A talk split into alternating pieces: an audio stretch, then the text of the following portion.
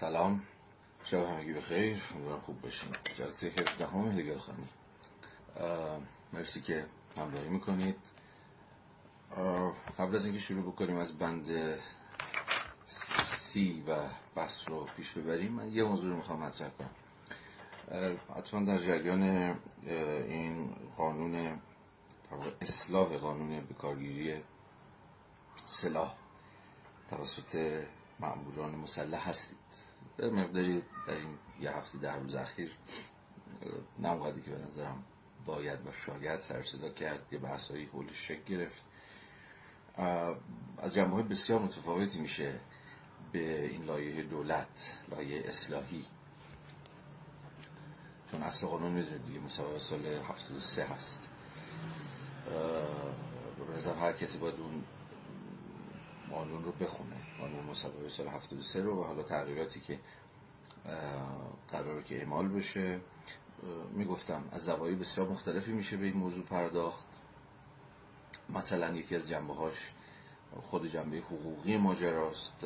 یکایی که کلمه هایی که حذف شده یا اضافه شده بند هایی که کم شده یا اضافه شده و به حال مباحث حقوقی که مشخصا رو خود این قانون و اصلاحیهی که قراره روش بخوره در واقع بحث می‌کنن یکی دوتا من مطلب دیدم مثلا تقریبا مفصل ترین بحثی که دیدم رو آقای امیر رئیسیان نوشته و تو صفحه اینستاگرامیشون هم می‌تونید ببینید که سعی کرد از جنبه های حقوقی به این اصلاحیه نظری بیانداز و نشون بده که چقدر این ماجرای در واقع لایحه جدید دولت تسهیل می‌کنه. خب اینو که همه می‌دونستن.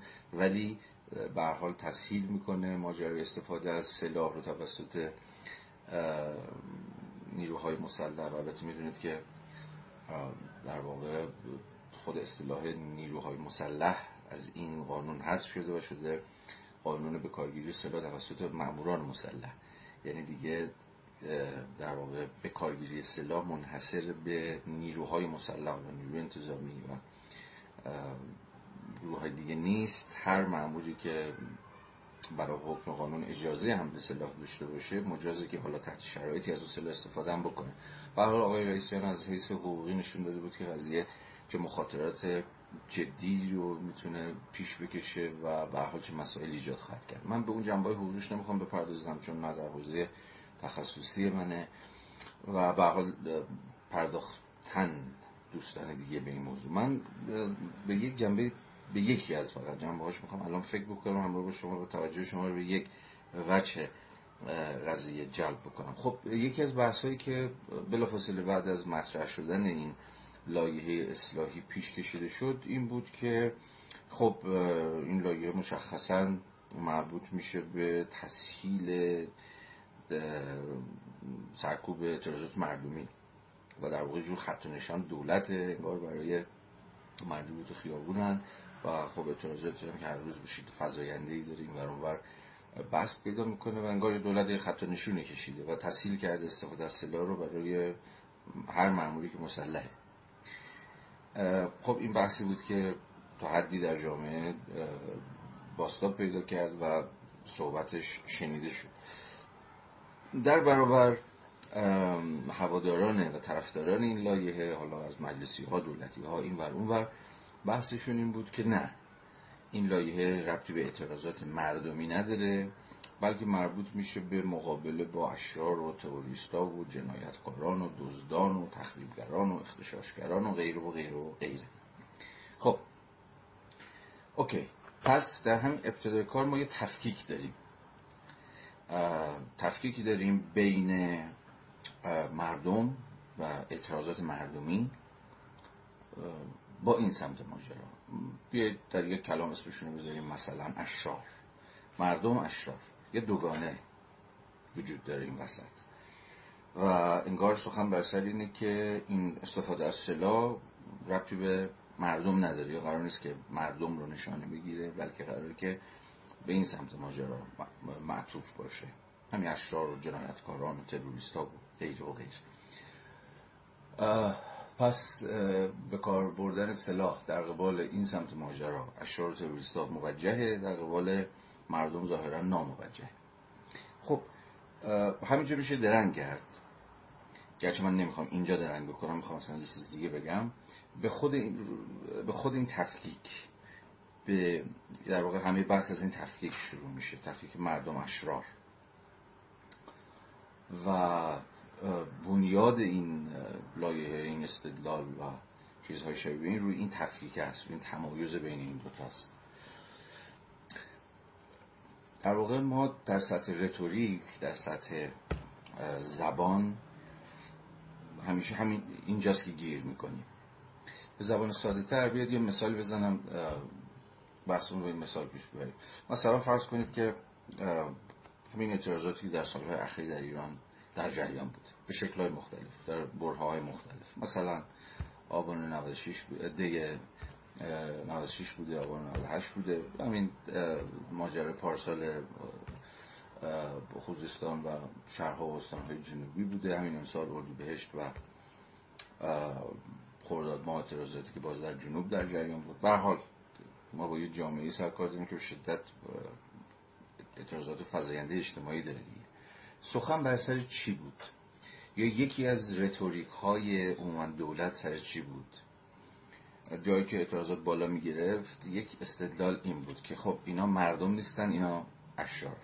یا اینها مردم نیستن اینا اختشاش کردن حالا اینجا نام های متفاوتی داریم دیگه. تنوعی از نام هایی که به کار برده میشه. خب همه سخن بر سر همینه. بر سر همین تبدیل شدن خیلی راحته. مردم به اشرار. یعنی خیلی راحت مردمی که معترضن حالا فارغ از شکل اعتراضشون خیلی راحت می‌تونن تبدیل بشن به اشرار. خیلی راحت می‌تونن تبدیل بشن به اصلا تروریست جنایتکار به اختشاشگر. نه؟ و دقیقا موضوع حالا اگر این بحثی که این یه هفته در روز در گرفت و لحاظ بکنه دقیقا به موضوع خود این اصلاحیه تبدیل بشن. اگر این اصلاحیه قراره که ناظر بر اشرار و اختشاشگران اینها باشه با مردم کاری نداره. خب سخن بر سر اینه که خیلی راحت مردم می‌تونن به اشرار تبدیل بشن. تو رتوریک تو زبان تو نامگذاری. نه دولت قدرت نامگذاری داره.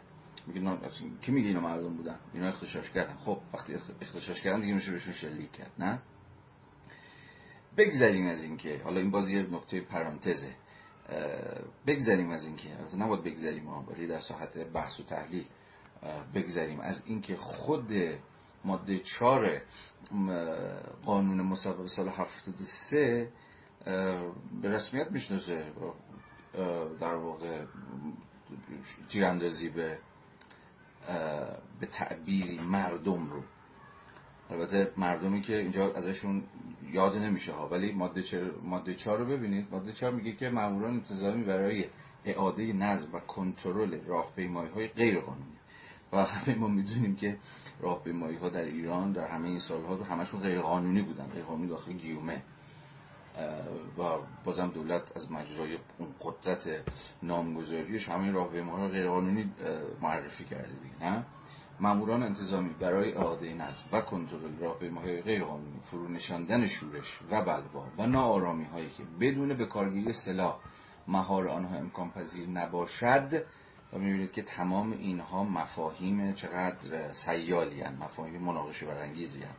مفاهیمی که چون دولتی که خود خودش مفسر قانونه به راحتی می‌تونه بگه که خب ببین ما یه نارامی داشتیم یک راهپیمایی غیر قانونی داشتیم که بدون به کارگیری سلاح امکان مهارش نبود در ادامه میگه حق به کارگیری سلاح را به دستور فرمانده عملیات در صورت تحقق شرط زیر دارن دو تا شرط می‌ذاره میگه یک قبلا از وسایل دیگری مطابق مقررات استفاده شده و مؤثر واقع نشده باشد. شرط دوم اینه که قبل از بکارگیری سلاح با اخلالگران و شورشیان نسبت به بکارگیری سلاح اتمام حجت شده باشه. خب دو تا شرط هم داره که خب روشن دیگه. از وسایل دیگه استفاده کرده باشن نیروهای انتظامی موفق نشده باشن جمع کنن. قصه رو و دوم اعلام کرده باشن که آقا شلیک می‌کنیم مثلا. به خونهاتون پراکنده شد یا هرچی. به هر حال فارغ از ماجرای مناقشه خیزی بسیاری از مفاهیم در همین ماده چهار به هر حال ماجرای تیراندازی در شمول وظایف اصلا نیروهای انتظامی به روی راهپیماهای غیرقانونی یا آن چیزهایی که اسمش میشه شورش یا بلوا یا ناآرامی یا هر چیز شبیه بنابراین ماجرا خیلی به اصلاحی الان مربوط نمیشه که آقا این اصلاحیه رو شما دارید اعمال می‌کنید تا تظاهرات رو سرکوب کنید یا در تظاهرات به مردم شلیک کنید. این اصلا تو خود مصوبه سال 73 هست با همه این تیراندازی هایی که در سالهای اخیر انجام شده و منجر شده به بعضا قتل های وسیع حالا فارغ از عددش که سرش دعواست دولت عددی اعلام می‌کنه نیروهای مردمی یا خبرنگاران یا رسانه های بین المللی هر چی عددهای دیگری فارغ از دعوا سر عدد که چند نفر مردن 240 نفر مردن مثلا توی آبان 98 1500 نفر مردن فارغ از عددش. اما تمام این تیراندازی های منجر به مرگ در نهایت اتکای قانونیشون به همین ماده 4 قانون مصوبه سال 73 و برای ماده اتفاق جدید نیفتاده. جز اینکه حالا دامنه حق به کارگیری سلاح گسترده شده. همه ماموران مسلح فارغ از اینکه باشن یا نباشن یا هر چیزی این حقو دارن. حالا دوباره برگردیم به بحثی که داشتم دنبال می‌کردم. ببینید به نظرم گرهگاه بحث اینجاست. که یه جورایی درون مصوبات قانونی نمیشه ردش گرفت. یعنی یه جور ناظر به فراقانونه یا وضعیت فراقانونیه. یعنی همون لحظه ای که می‌توان مردم رو همونایی که ادعا اینه که من مثلا قضیه ربطی به مردم و اعتراضات مردمی و فلان ها نداره اتفاقا مردم رو تبدیل کرد به از مجرای نظام نامگذاری تبدیلشون کرد به اشار یا تبدیلشون کرد به کسایی که درگیر راهپیمایی های غیرقانونی هن شورش هن بلوا هن نارامی هن و بهشون شلیک کرد.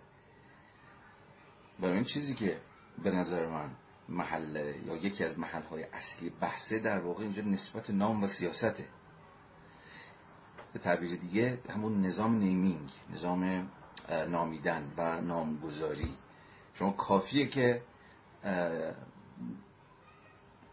برچسب یا همون نام اختشاشگر رو بزنید روی پیشونی ملت. همونه که تو خیابون هم دارن جیغ می‌زنن داد می‌زنن اعتراض می‌کنن راه بند بردن چه بدونم خیلی کارهایی که در اعتراضات می‌کنن. و به راحتی تبدیلشون کنید به اشرار تبدیلشون کنید به اینا تروریست بودن اینا اختشاشگر بودن. همین کلمه هایی که ما بارها میشنویم دیگه. و از اینجا به بعد دیگه شامل چیزن. شامل کشتنی ها هستن. حالا کشتنی ها نه شلیک کردن. اینا دیگه شلیک کردنی میشن. دیگه شما می‌تونید شلیک کنید نه چون اینها دیگه نامردمن نه مردمن از این بعد دیگه مردم نیستن. ما به مردم شلیک نکردیم که. ما به اختشاشگرا شلیک کردیم. ما به تروریستا شلیک کردیم. آره این وسط یک یک گره یک گره خیلی تعیین کننده وجود داره. که همین سازوکار یه جور سازوکار تبدیله. تبدیل مردم به فلان و فلان و فلان. یعنی همه اونهایی که به واسطه نامشون واسطه برچسبی که بهشون خورده دیگه شامل این نمیشن که نه نباید بهشون شلیک کرد. اینا مردم عادی هم کاری نداریم بهتون. می‌تونید شلیک کنید. حالا این بحث خیلی میشه پیش برد و میشه دقیقا نشون داد که چگونه خود این تبدیل پذیری خود قدرت دولت در نامگذاری و تبدیل مردم به اشرار ما رو تا خود ماهیت حاکمیت منظورم هر حاکمیتی عقب می‌بره. و هنوزم به نظرم یکی از تکان دهنده ترین پرسشات تو فلسفه سیاسی اینه که چرا دولت می‌تونه بکشه یا چرا دولت می‌تونه چلیک کنه؟ این حق از کجا میاره این حق حاکمانه کشتن. و سازوکارهایی مثل چند که گفتم سازوکارهای نامگذاری با این توضیح مختصری که در اینجا دادم چگونه همچون یک شرط عمل می‌کنن برای تحقق بالفعل این حق حاکمانه به کشتن. و چرا هیچ شکلی از کشتن کشتن حاکمانه نمی‌تونه مستقل از سازوکار نامگذاری باشه.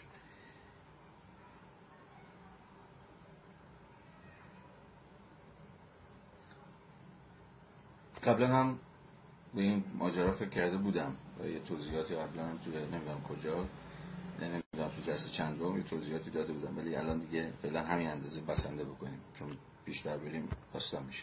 به حال فقط می‌خواستم که خیلی خیلی مختصر خیلی خیلی کوتاه یه جنبه از یک زاویه موضوع فکر بکنم و در واقع خودم رو و شما رو دعوت بکنم که به این موضوع هم با حساسیت بیشتری فکر بکنیم. چون به نظر میاد که به هر حال آینده خیلی از ما رو همین قصه است.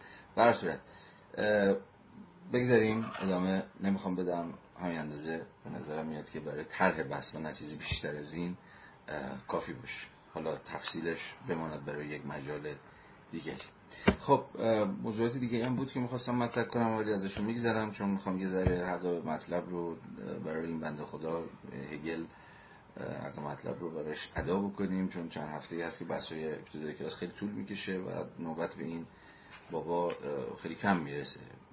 و به حال بهتره که امروز یه ذره بیشتر هگل بخونیم و با خود هگل بریم جلو. خب اگر با من همراهی بکنید صفحه 57 پاراگراف C می‌تونیم بحثمون رو شروع کنیم و از همون جایی که هفته پیش تموم کردیم ادامه بدیم. خب پاراگراف C هگل می نویسه که آنچه در این حرکت از دوش فرد برداشته می شود رفع کردن هستی متعین است. اما آنچه هنوز باقی است تصور و آشنایی با صورت هاست بازم میگم دقت به ایتالیک ها خیلی بکنید تو متن هگل و اصلا تو هر متنی که می‌خونید کلماتی که ایتالیک میشن خب یه تأکیدی می‌خوام بگذارن دیگه رو مفهوم. یا معنای خاصی از اون مفهوم می‌خوان در واقع برجسته بکنن. یا خود اون مفهوم در اون پاراگراف یا در اون متن داره کار مشخصی داره انجام میده. به حال به این ایتالیک سازی ها مشخصا اینجا در پیداشناسی دقت بکنید. آنچه در این حرکت از دوش فرد برداشته می شود رفع کردن هستی متعین است. اما آنچه هنوز باقی است تصور و آشنایی با صورت هاست. هستی متعینی که در جوهر باز پس گرفته شده است از طریق آن نفی نخستین در ابتدا فقط به طور بیواسطه به عنصر خود منتقل می شود. لذا این عنصر هنوز دارای همان خصوصیت مفهوم پردازی نشده یا بیتفاوتی نامتحرکی است که خود هستی متعین دارای آن است یا صرفا به مرتبه تصور برگذشته است. همزمان این عنصر چیزی آشناست. چنان چیزی که کار روح با آن تمام شده است و از همین رو فعالیت این روح و لذا علقه اش دیگر در آن نیست. اگر فعالیتی که کارش با هستی متعین تمام شده است عبارت باشد از وساطت بیواسطه یا هستیمند و در نتیجه صرفا عبارت باشد از حرکت روح جزئی که خودش را به فهم در نمی آورد آنگاه در مقابل دانش در برابر تصوری که بدین طریق پدید آمده است در برابر این آشنا بودن جهتگیری کرده است. یعنی دانش عمل خود کلی و علقه اندیشیدن است. خب یه ذره پاراگراف عجیبیه یا پاراگراف مبهمی به نظر میاد. تو همه پاراگراف گیری همین هن ولی خب حالا سعی می‌کنیم تکلیفش روشن کنیم. خب در ابتدا در ابتدا من خیلی خلاصه بگم که حرف هگل چیه. سخنش بر سر اینه که چگونه خود که در واقع همان قوه اندیشیدنه در اینجا هر کجا که از خود حرف می‌زنه در جور از قوه اندیشیدن حرف می‌زنه. این قوه اندیشیدن قراره که به چیزهایی بیاندیشه نه؟ و عرض به حضور شما که نسبتش رو با غیر با دیگر بودگی یعنی آنچه که من نیستم نه؟ به زبان فیشتهی با not I.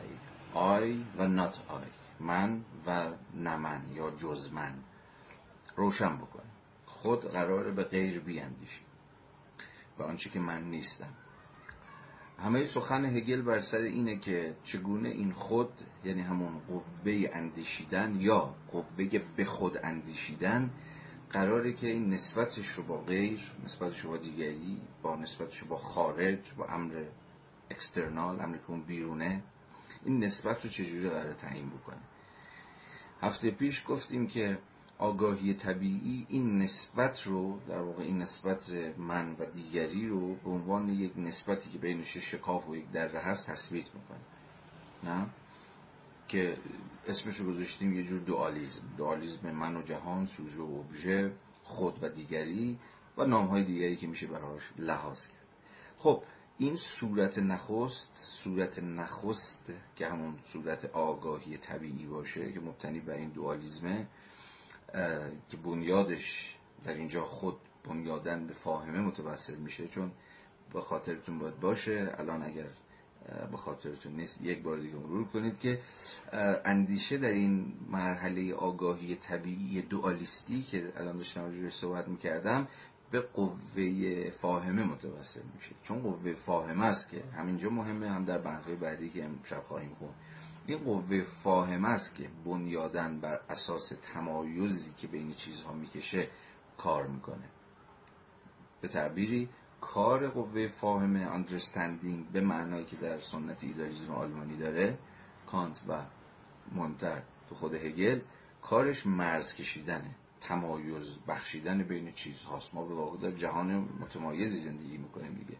یا جهان تمایز یافته اگر اسمشو اسمشو بذارش چی؟ محتوای تمایز یافته جهان.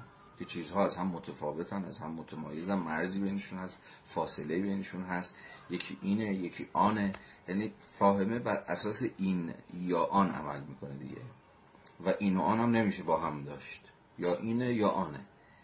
یا درسته یا غلطه یا هست یا نیست یا شبه یا روزه یا حقیقته یا کذبه و الاخر و الاخر این بنیاد تفکریه که بر اساس فاهمه میاندیشه. فاهمه گام نخست قوه اندیشیدن یا مومنت اول قوه اصلا اندیشیدن اندیشیدن نمی‌تونه بدون فاهمه اصلا قدم از قدم برداره. به این تعبیری که من الان به کار بردم. حالا سخن بر سر اینه که هفته پیشم گفتم الانم یه بار دیگه میگم تا بحث بتونیم پیش ببریم. برای هگل مسئله بر سر اینه که چگونه بتوان تمام نیروی فاهمه رو به کار گرفت و فاهمه رو تصدیق کرد؟ چون گفتیم دیگه بدون فاهمه اصلا سنگ به سنگ بند نیست. اما در عین حال از قوه فاهمه اندیشه فراتر رفت و به اتکای یه جور تفکر حالا اینجا دیالکتیک سرکلش پیدا میشه. به اتکای جور تفکر دیالکتیکی از مرز بین این و آن فراتر رفت و نشون داد که چگونه هم این هم آن.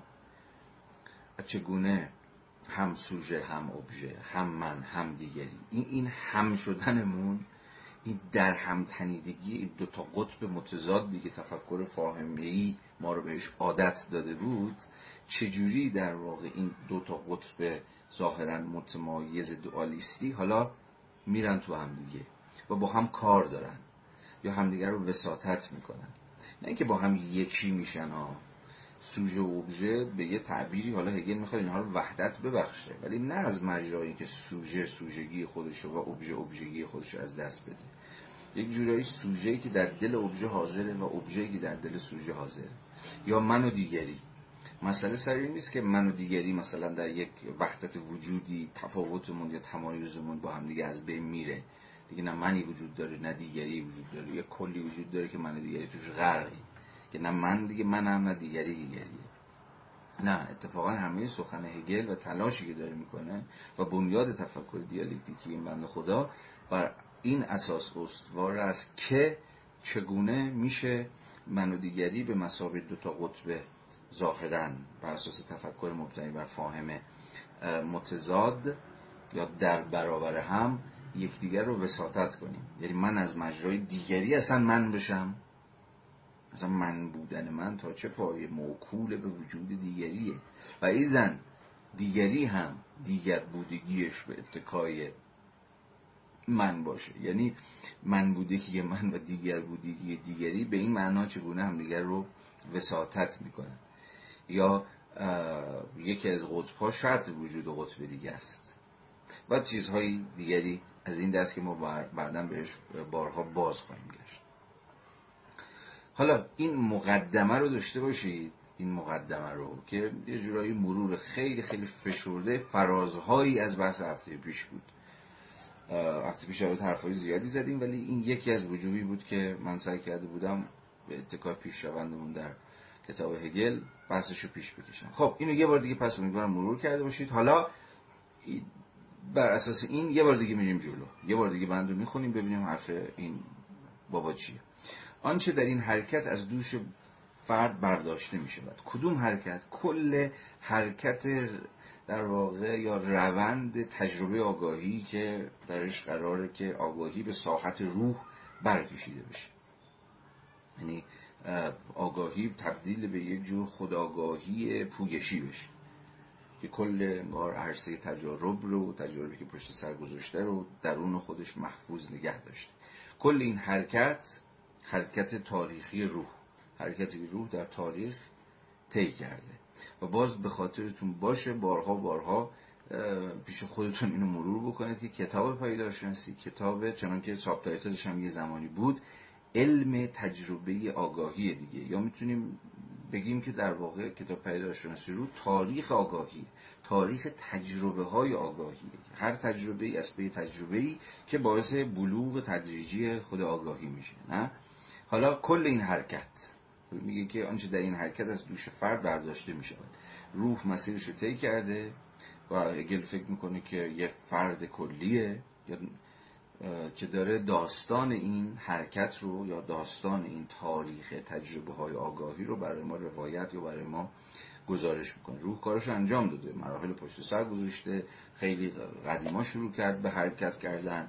یه جورایی برای هگل از حالا تو فلسفه تاریخش دیگه. یه بحث رو یه لحظه بیاریم تو فلسفه تاریخ هگل از ایران بود که حرکتش آغاز شد. بعد و تمدن یونانی تمدن رومی و بعدا تمدن مسیحی ژرمانیک که خود هگل در این مومنت چهارم تاریخ روح ایستاده این مسیرها رو پشت سر هم طی کرد. خب حالا سخن بر سر که در این حرکت آنچه از دوش فرد برداشته می حالا فردی که می‌تونم من باشم یا می‌تونیم شما باشیم یا می‌تونیم خود هگل باشه و داره این داستان حرکت روح رو یا نظاره می‌کنه یا روایتش می‌خواد بکنه یا به نوعی اصلا می‌خواد در خودش انگار تجربه بکنه. خب آنچه در این حرکت از دوش فرد برداشته می شود رفع کردن هستی متعین است. هستی متعین من قبلا توضیح داده بودم. همون دازاینه. اما دازاین طبعا نمیمانه هایدگریش دیگه دازاین به معنی خیلی تحت و لفظیش که خیلی وقتا تو انگلیسی اصلا ترجمهش می‌کنه اگزیستنس یعنی وجود. به معنی ساده یعنی آنجا, یعنی آنجا هست یا آنجا وجود دارد یا هستی آنجا. ولی به زبان چیز به زبان هگلی دازاین با همون وجود یا با همون اگزیستنس یا با امری که there is وجود دارد ولی این وجودش هنوز به ساحت مفهوم برکشیده نشده هنوز به ساحت تفکر باستابی برکشیده نشده یکیه. یعنی وجود ساحت مفهوم پردازی نشده است. وجود داره اما هنوز به مفهوم در نیومده دیگه. پس صرفا هست. یه جور هستیه حتی منطق هگل هم که یادتون بیاد کتاب منطق هگل میگه خب هگل از چی شروع می‌کنه؟ مثلا منطق هگل که در واقع جور هستی شناسی هگل هم هست. خب همون فصل اول گام اولش از بینگ شروع می‌کنه دیگه از هستی. یه در بعد از بحث مفصلی که مفصل که چه کنم به حال از بحثی که می‌کنه بعد از بحثی که پیش می‌کشه که خب از کجا شروع بکنیم میگه که به اختزای روش دیالکتیکیش که شما همیشه باید از امر یا در واقع ناگزید از امر کلی بیواسطه نامتعین شروع بکنید تا بعد رفته رفته این امر کلی انزمامی بشه و متعین بشه و پر بشه به تعبیر دیگری میگه با مفهوم هستی باید آغاز کنیم.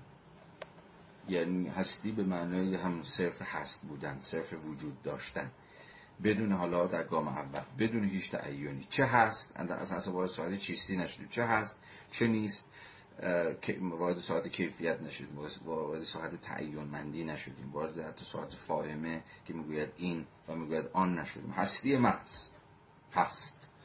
حالا در گام بعد میریم جلوتر. این هستی متعین یا همون دازاینی که اینجا داره به کار میره همون سطح آغازین وجود چیزهاست. چیزها صرفا از اون حیثی که وجود دارن. بدون اینکه عرض به حضور شما راجع به چگونگیشون راجع به کیفیتشون راجع به تعیینشون راجع به این بودگی یا آن بودگیشون چیز زیادی بدونیم.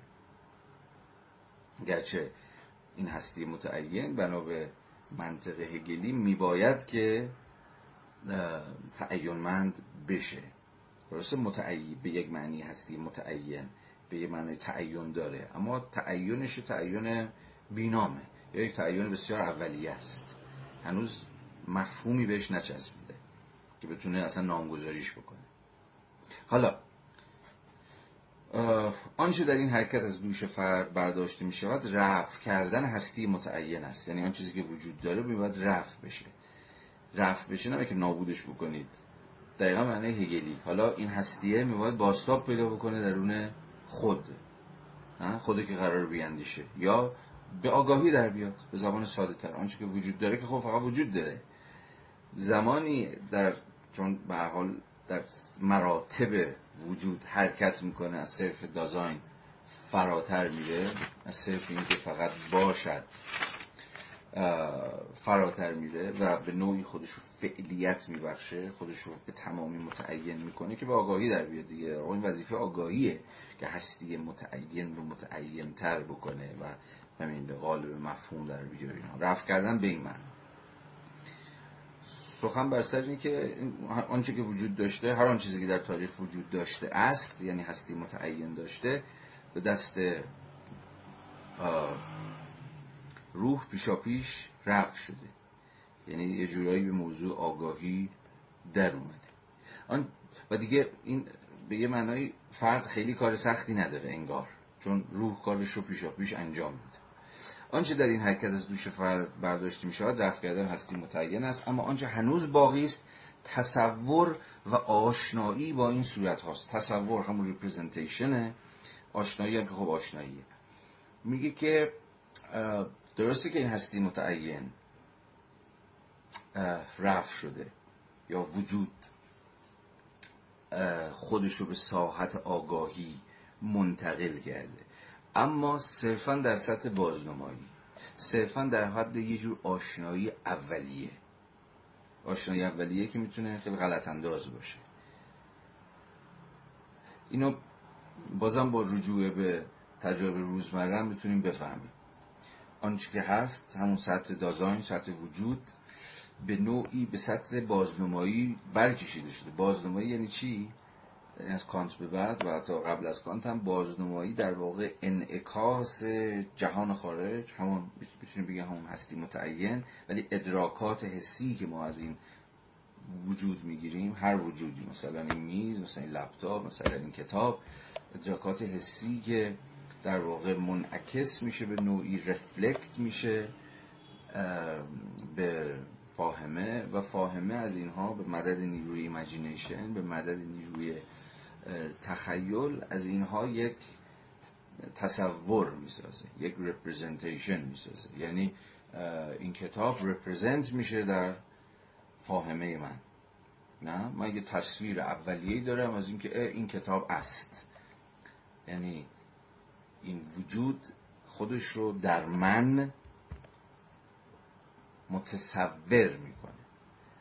تصویری از خودش یا بازنمایی از خودش یا representation ی از خودش رو در من باقی می‌گذاره.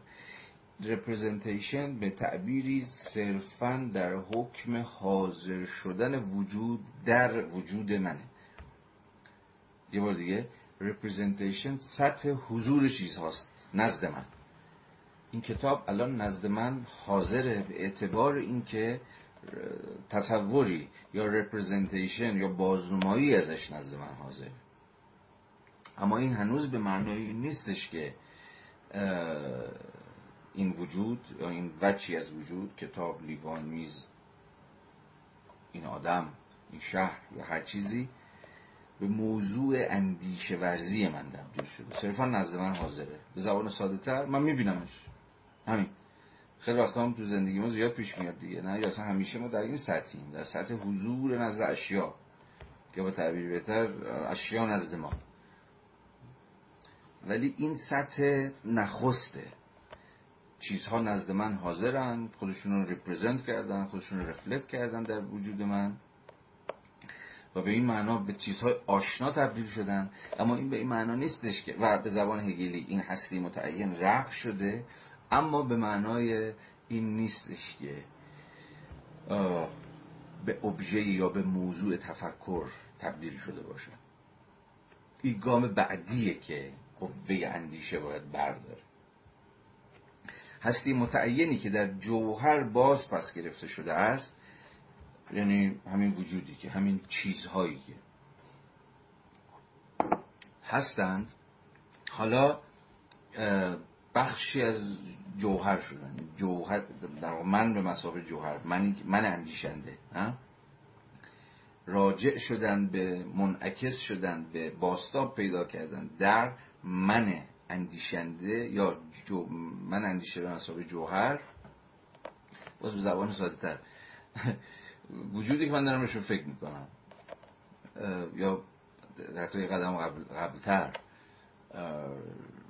وجودی که نمون نزد من حاضره. در هیئت در قالب یک جور بازنمایی یا تصور به تعبیر مترجمی ما. میگه هستی متعینی که در جوهر باز پس گرفته شده است از طریق آن نفی کدوم نفی؟ در ارتباط با اون کلمه رفع کردنه نفی در اینجا. چون میگه که همین که در واقع هستی متعین یا همون وجود هر چیزی در وجود یا هر آن چیزی که وجود دارد. من به مسابه جوهر اندیشنده راجع میشه یا به چنگ من میفته که من به چنگش میارم از مجرای قوه بازنمایی اون رو نزد خودم باز می نمایم نزد خودم حاضرش می‌کنم و هگل این یه جور نفی کردنه. یعنی وجود صرفش رو نفی می‌کنم. صرف اینکه هست. بلکه اینو میارم یا حاضر می‌کنم نزد خودم. یعنی وجود یعنی از مجرای نفی وجود صرف اون رو تبدیل می‌کنم به موضوع بازنمایی. این معنای این جمله است. هستی متعینی که در جوهر باز پس گرفته شده است گرفته شده است. از طریق آن نفی نفی نخستین در ابتدا فقط به طور بیواسطه به عنصر خود منتقل می شود. یعنی سطح به تعبیری سطح رپرزنتیشن سطح تصور چیزها از اون حیث که فقط نزد من حاضرن من فقط یه تصور اولیه ازشون دارم میگه این در واقع به طور این اون که محصول اون نفی نخستینه که من صرف وجودشون رو یا وجود صرفشون رو نفی می‌کنم و نزد خودم حاضرشون می‌کنم میگه این فقط مرحله اول دیگه که بارها هم سرش صحبت کردیم. در ابتدا فقط به طور بیواسطه به عنصر خود منتقل می‌شود. یعنی بخشی از خود میشه یا وارد خود خود من میشه. من مثلا اون جوهر اندیشنده دیگه. هنوز بیواسطه است. و اینجاست معنای کلمه آشنا. اموری که آشناهن یعنی سر جاشونن من دیگه بر روز که میام چشم وا می‌کنم با چیزهای آشنا مواجه میشم دیگه. انسان چیدمان این خونه نمی‌دونم خیابونایی که ازشون رد میشم آدمایی که می‌بینم اشیایی که ازشون استفاده می‌کنم و هزار یک چیز دیگه. اینها سطح سطح آشنا بودگیه. یعنی سطح پیشا تعملیه به تعبیری سطح امر آشنا سطح پری رفلکتیوه پیشا تعملیه چون به چه دلیل؟ برای اینکه برای من بدیهیه دیگه. امر آشنا برای ما بدیهیه. همون جایی هست که هست. یا همون جایی هست که باید باشه. ما انتظاری جزی نداریم. اشیان از ما حاضرن. باستاب پیدا کردن. دیگه وجود صرف نیستن. نزد منن که حاضرن. ولی نزد من به شکل بسیار آشنا حاضرن. یعنی به پرسش کشیده نشدن. به قوه اندیشه برکشیده نشدن. اوکی؟ برای همین هم هست که هگل در ادامه میسه لذا این عنصر یعنی هستی متعین به جوهر بازگشته یا به تعبیر ساده تر وجودی که امروز به مسابه بازنمایی امر آشنا نزد من حاضره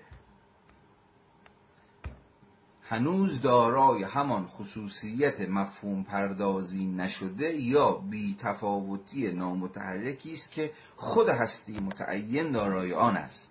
یعنی میگه ببین هستی متحرک چیه؟ ببخشید هستی متعین. گفتیم یه جور وجود صرف دیگه. و گفتیم صرفا هست. و به این اعتبار هنوز مفهوم پردازی نشده. نه؟ هنوز به ساحت کانسپت در نیومده. و حتی اون موقعی که برای خود خود داخل گیومه یعنی همون جوهر اندیشنده به مسابه بازنو نوعی از بازنمایی اولیه و آشنا حاضر میشه هم هنوز مفهوم پردازی نشده. صرفا به شکل بیواسطه منعکس شده یا باستاب پیدا کرده در وجود من. هنوز به حرکت در نیامده. الان این کتاب برای من گرچه زمانی که من به این کتاب ارجا میدم و توجه منو جلب می‌کنه آگاهی منو معطوف خودش می‌کنه تا حدی گام اول رو بر میداره برای اینکه از ساحت وجود صرف به سطح مفهوم برکشیده بشه. اما فارغ از اینکه این مثال من الان متناقضه چون من وقتی معطوف میشم اینتنشنالیتی من رویاورندگی من یا نیتمندی من معطوف میشه به این کتاب و برش میدارم. میگم آن راستی این کتاب هم تازگی چاپ شده و فلان و فلان.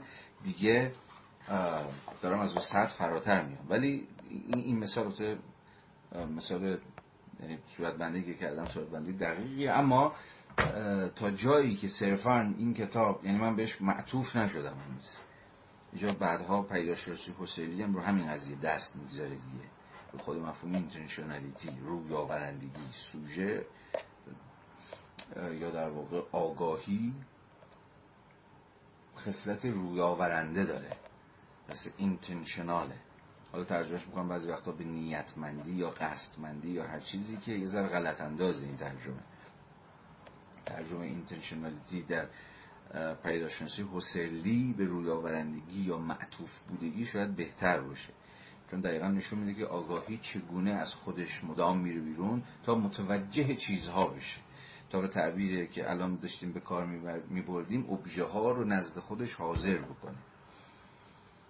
البته حسل این دعوی رو به کار می‌برد تا توجه ما رو به ساختار همبستگرای آگاهی سوبژکتیو جلب بکنه. یعنی چی؟ یعنی به اینکه سوژه همواره همبسته است به یک ابژه یا به تعبیری که خود حسل به کار می‌برد آگاهی همواره آگاهی به چیزیه. یعنی سوژه همواره ابژه خودش رو داره. یعنی همواره از خودش داره بیرون میره. یا نه لزوما معنی فیزیکی ها چون شما می‌تونید یک ابژه خیلی خیالی داشته باشید. حالا کاری به پدیدارشناسی فسیلی ندارم دوباره برگردیم به هگل. پس فارغ از این جزئیات و طول تفصیل هگل داره از مرحله در تفکر سخن میگه که آنچی که یعنی همون هستی متعینی که اون وجود صرفی که به طور بیواسطه به خود منتقل میشه هنوز وارد ساحت مفهوم پردازی نشده. صرفا در سطح بازنمایی در سطح تصوره. من معمولا برای تصور تعبیر بازنمایی رو بکار ولی خب مترجم ما همینجا گذاشتن تصور. من تصور و تصویر یعنی تصور با تصویر کمک می‌کنه. من تصویری از این جهان خارج دارم. تصویرشون یعنی همون بازنماییشون در من متصور شده. اما هنوز مفهوم پردازی نشده. لذا این عنصر هنوز دارای همان خصوصیت مفهوم پردازی نشده یا بی تفاوتی نامتحرکی است که خود هستی متعین دارای آن است. چون خود هستی متعین خود وجود هنوز در مرحله اول خودش هیچ مفهومی نداره. کاملا مثل شی ظاهرا بی تحرک انگار اونجا افتاده. یا ما فکر می‌کنیم که چنینه یا صرفا به مرتبه تصور برگذشته هست که خب دیگه روشنه. گفتم پس representation یا تصور نخستین یا یکی از نخستین مراحل آگاهیه.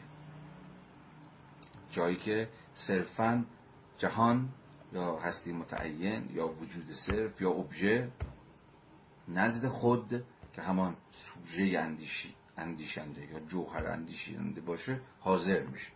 همزمان این عنصر چیزی آشناست؟ که توضیحشو دادم دیگه. آشناست چون صرفا در ذهن من چنین و چنان نشسته. ما فکر می‌کنیم که خب ترجیح دیگه. چنان چیزی که کار روح با آن تمام شده است و از همین روح فعالیت این روح و لذا علقهش دیگر در آن نیست. اگر فعالیتی که کارش با هستی متعین تمام شده است عبارت باشد از وساطت بیواسطه یا هستیمند و در نتیجه صرفا عبارت, عبارت باشد از حرکت روح جزئی که خودش را به فهم در نمی آورد آنگاه در مقابل. خب پس یه تقابلی داره ایجاد می‌کنه. بین حرکت روح جزئی که خودش را به فهم در نمی آورد که ممکنه من و شما باشه نه؟ یه روح جزئی یه سوژه جزئی که خودش رو به فهم در نمی آورد. صرفا در سطح تصورات آشنای روزمری خودش داره زندگی می‌کنه که خب عموما ما تو همین مرحله دیگه نه؟ و تقلا و تلاشی برای به فهم در آوردن تجارب خودش یا تجارب آگاه خودش به خرج نمیده از سطح صرف بازنمایی فراتر نمیاد.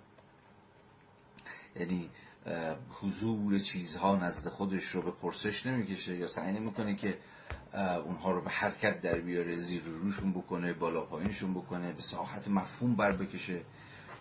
این چیزها رو این تجارب رو دیگری ها رو اشیا رو زخم هاش رو هر هر چیزی که فکرشو می‌کنید و یه زمان اینه یعنی یه وجه ماجرا اینه روح جزئی که خودش را فهم در نمی آورد که گیر می‌کنه در همون سطح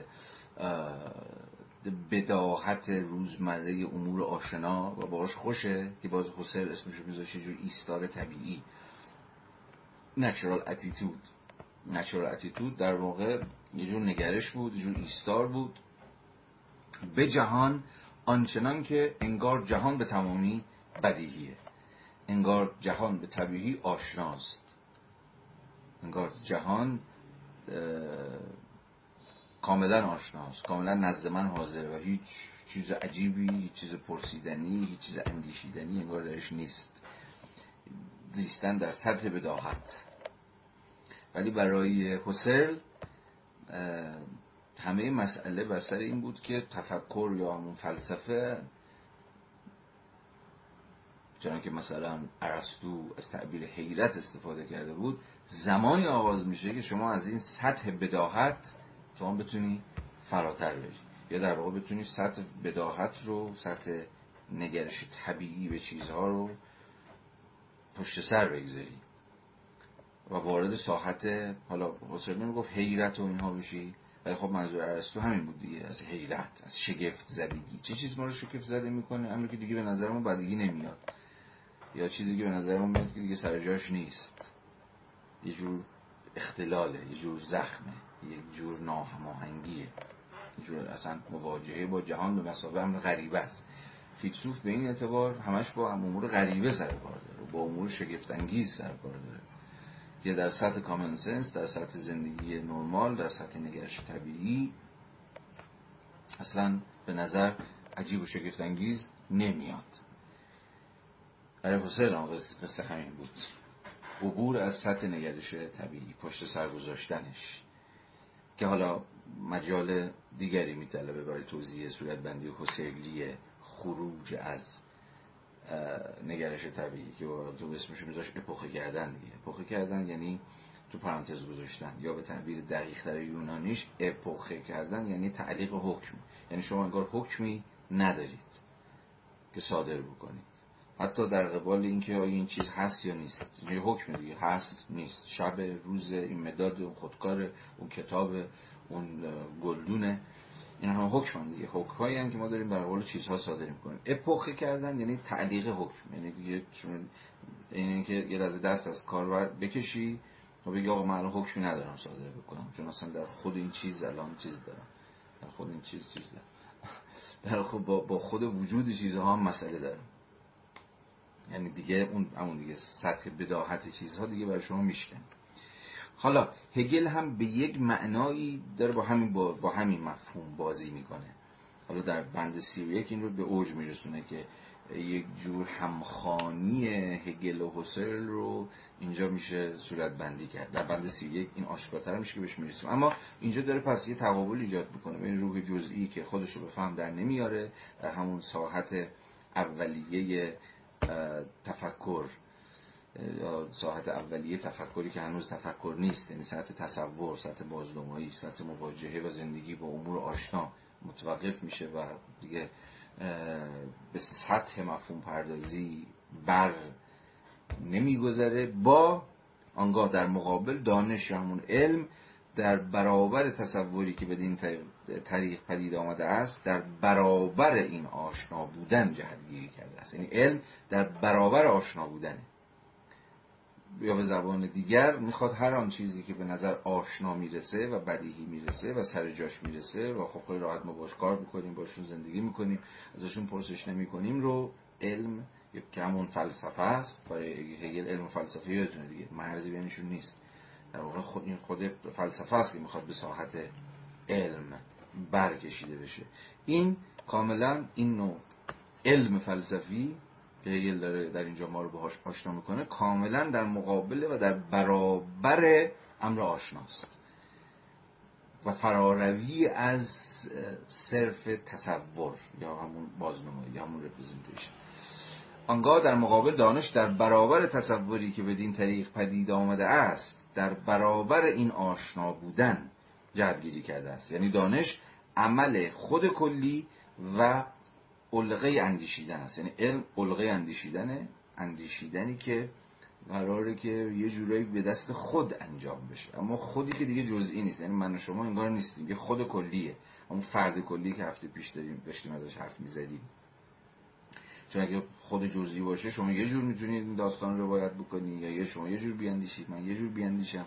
هگل هم همچنان می‌خواد که این اندیشیدن رو تحت قواعد کلی و ضروری یه جور عقل دیالکتیکی پیش ببره.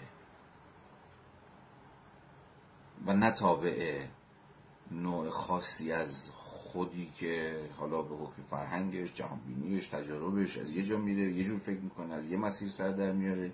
یه خودی که باز بنا به تجاربش و جهانبینیش و فرهنگش یه کاری می‌کنه یه جوری میره و مثلا داستان این بلوغ عقل رو یه جور دیگه روایت می‌کنه. نه هگل همچنان قائل به اینه که و به این معنا طرفدار یه قسمی یونیورسالیتیه یه جور جهان شمولیت تفکره که قواعدش و در عین حال منطق درونیش یک منطق کلی است. و قبل از هر چیزی در حکم خودیه که خود کلی. بازم نه من و شما جزئی. و ظاهرا هگل خودش نماینده این خود کلیه دیگه. که میگه آقا فیلسوف شخصا هیچ علقه جزئی نداره. بعدا در ادامه خواهد گفت. میگه خب فیلسوف یعنی بنده یعنی هگل هیچ به یه معنای دیسینترستدنسه معنی کانتی کلمه. یعنی هیچ همین دیگه. هیچ منفعتی و علقی خاصی نداره و به این معنا اصلا دست نمی‌بره در چیزی. فقط گزارش می‌کنه خود اون روند سیرورت آگاهی رو. و چیزی از خودش نه کم می‌کنه نه اضافه می‌کنه نه چیزی. برای همین هم هست که می‌تونه ادعای کلیت بکنه بگه حالا باز به جزئیات ظرایف این قصه در ادامه خواهیم پرداخت و بحث خواهیم کرد. آنجایی که خود هگل بحثش رو مطرح می‌کنه که چقدر می‌تونیم حرف هگل رو جدی بگیریم چقدر پیداشناسی روی که هگل مسابه علم تجربه آگاهی نوشته تابع یک منطق ضروری یا تابع قواعد عام قوه اندیشیدن. یا به تعبیر دیگر هگل خودش چقدر واقعا بدون مداخله روند آگاهی رو داره گزارش می‌کنه.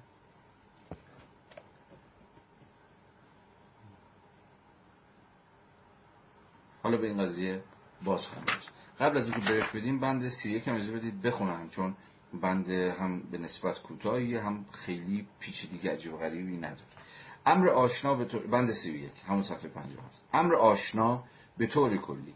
دقیقا به دلیل آشنا بودنش شناخته شده نیست.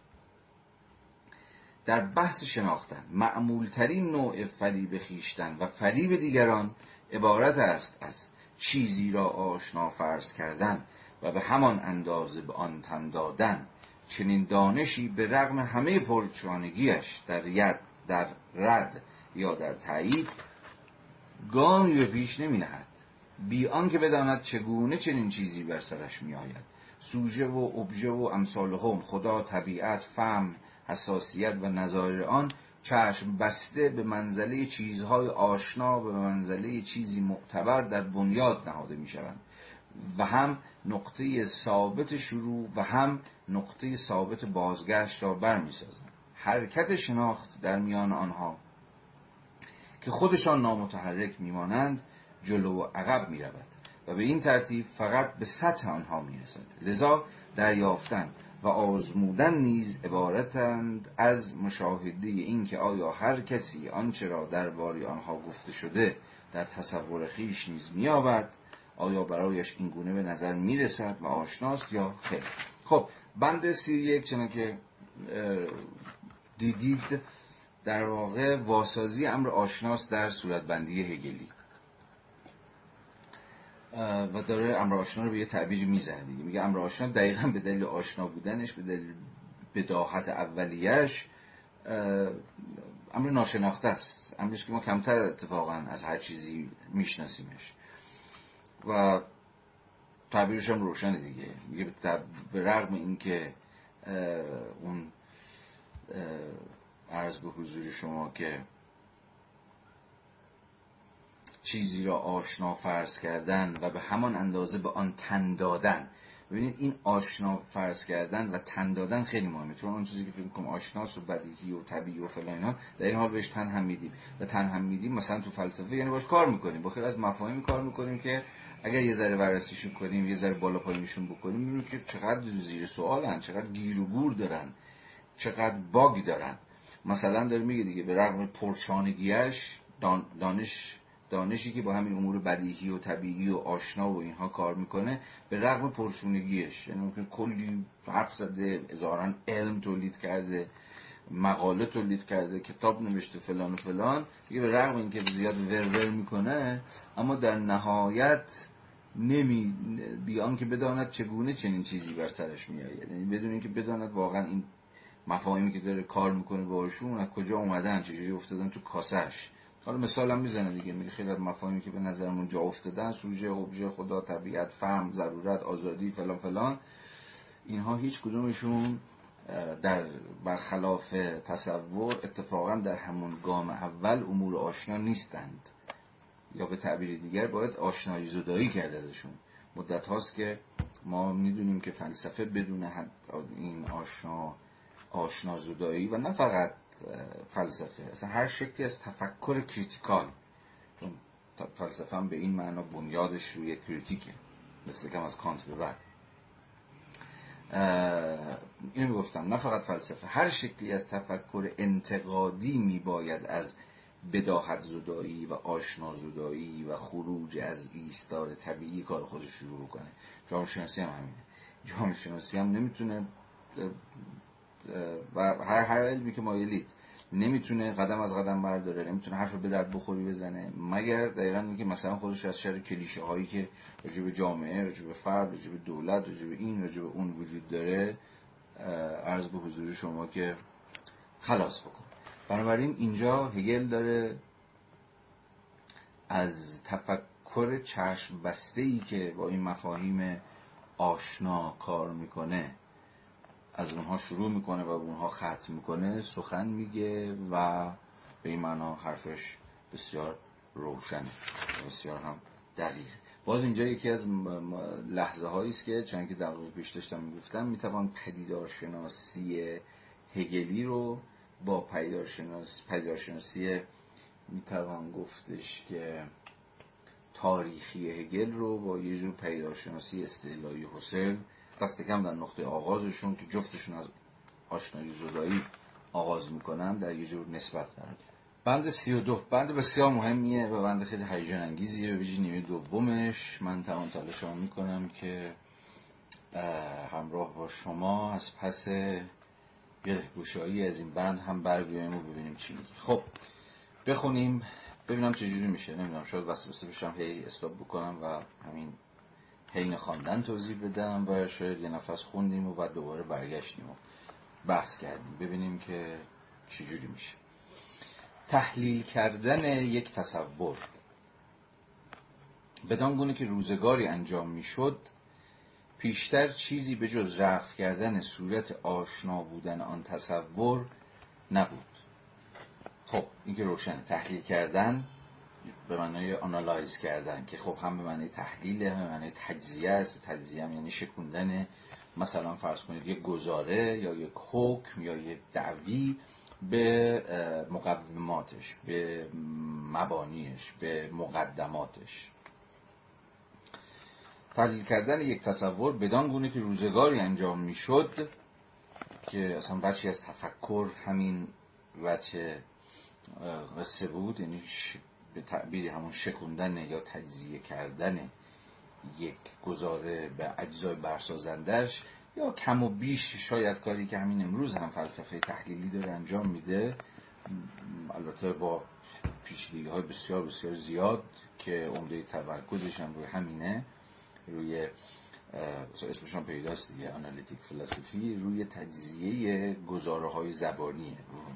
تا بتونه به معنای دقیق کلمه نشون بده که چگونه خیلی از گزاره هایی که ما به شکل خیلی بدیهی و روزمره داریم به کار می‌بریم در ساحت های مختلف در حوزه سیاسی در حوزه فرهنگ در حوزه دین یا هر چیز دیگری در زندگی شغلیمون در حین محاوراتمون با این و اون چگونه برخلاف تصور اتفاقا اصلا گزاره های آشنایی نیستند و کلی حرف و حدیث و انقلت و سوال و شک و شبه و ابهام و دو پهلویی و چند پهلویی و اینها براشون حاکمه. به تعبیری فلسفه تحلیلی به معنای همینه. عبور از سطح بداهت زبان. بداهت زبانی که در سطح کامن سنس در سطح زندگی روزمره چون داریم باش کار می‌کنیم و به نظر همین امر آشنایی میاد اموراتمون رو داریم باش پیش می‌بریم و میگذرونیم واقعا همینجا استوب کردن نشون دادن یا به تعبیر خود هگل رفت کردن صورت آشنا بودگی گزاره ها و محاورات زندگی روزمره حالا میگه که خود هگل میگه زمانی کل کار فلسفه یا بخش عمده کار فلسفه زمانی همین بود. رفع کردن صورت آشنای تصورات ما.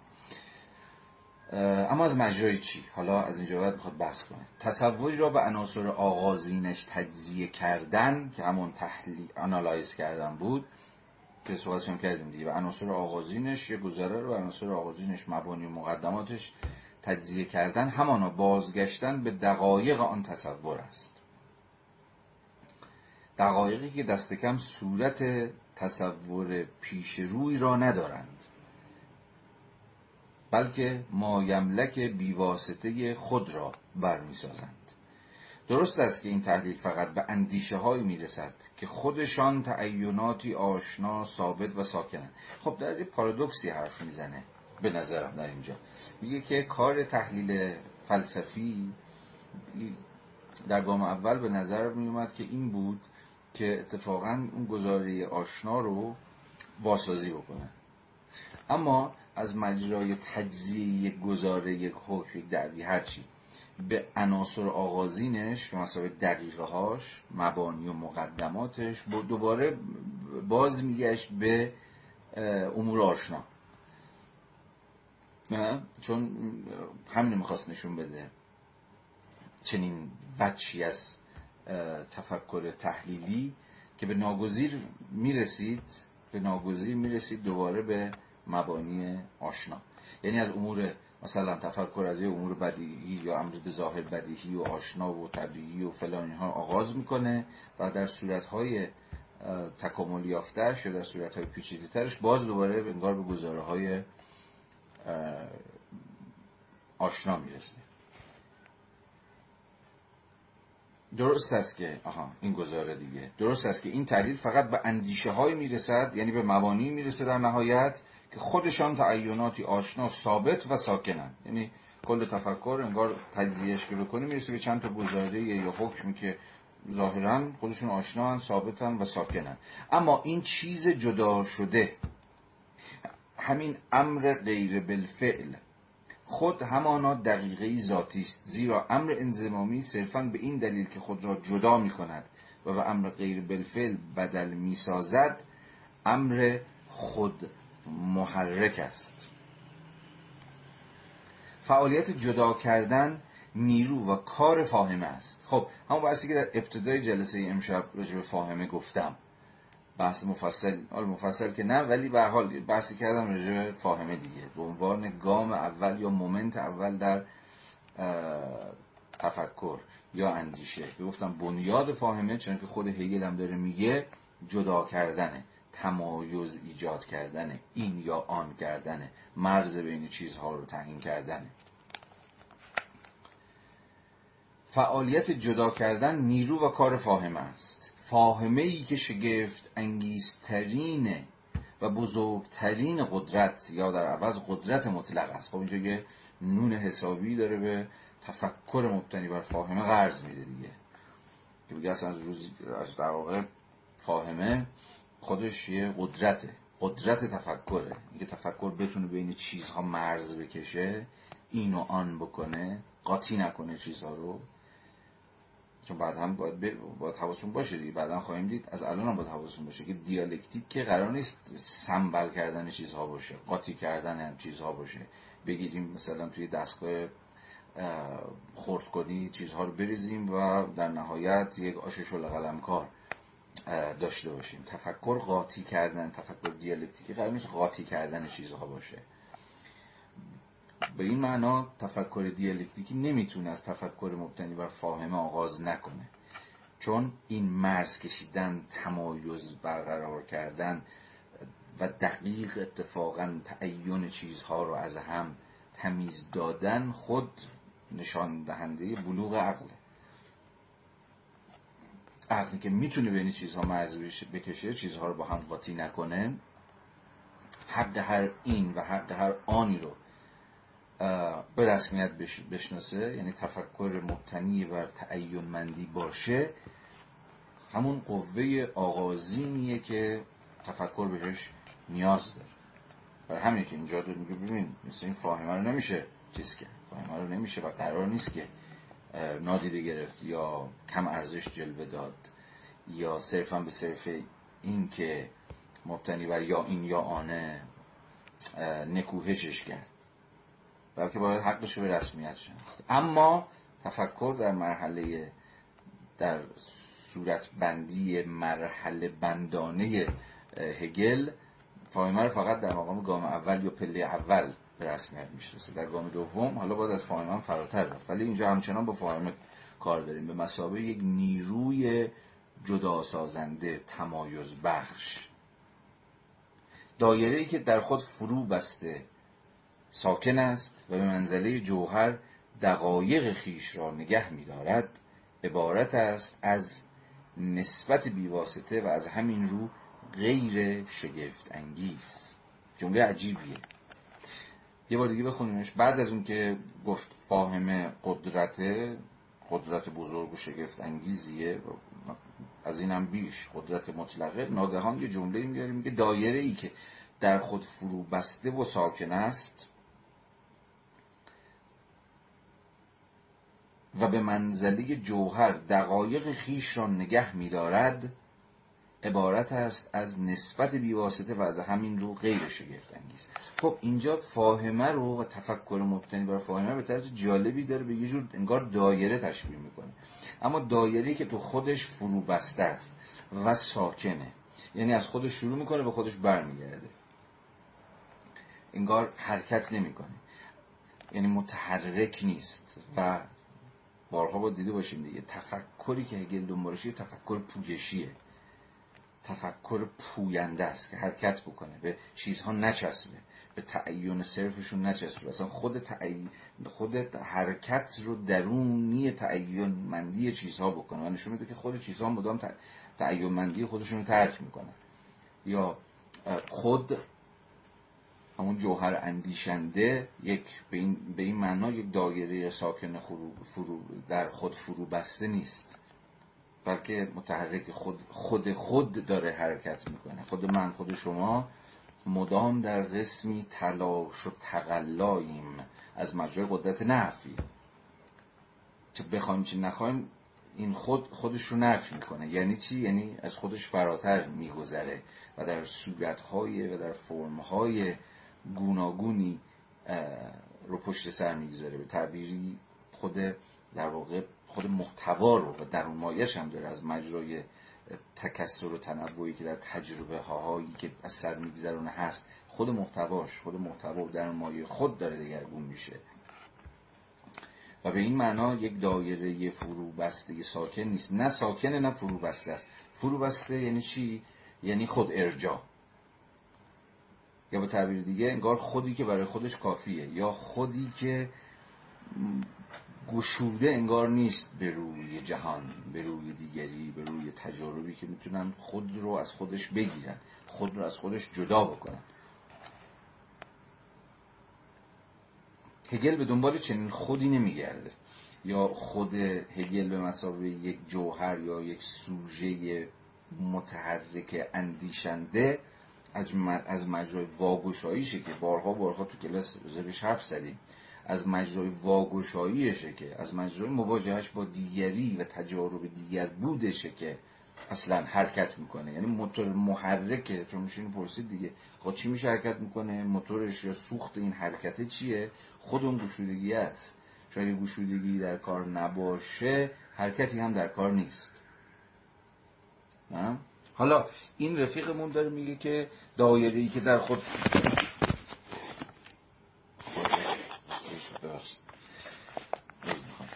خیلی هیجان رفت بالا. کجا بودیم؟ آه. دایره ای که در خود فرو بسته و ساکن است و به منزله جوهر دقایق خیش را نگاه می‌دارد عبارت است از نسبت بیواسطه. یعنی نسبت بیواسطه یعنی چی؟ یعنی نسبتی که یه جور نسبت بی نسبت یا نسبتی که فقط با خودش در نسبته. واسطه من نشده. یعنی از به واسطه دیگری به واسطه عبور از تعین خودش نیستش که وجود داره. نسبتش فقط با انگار خودشه. و چون فقط با خودشه چیزه ساکنه دیگه. گیر افتاده تو خودش. همون فروبستگیه و همون ساکن بودنه. و به این معنا غیر شگفت انگیز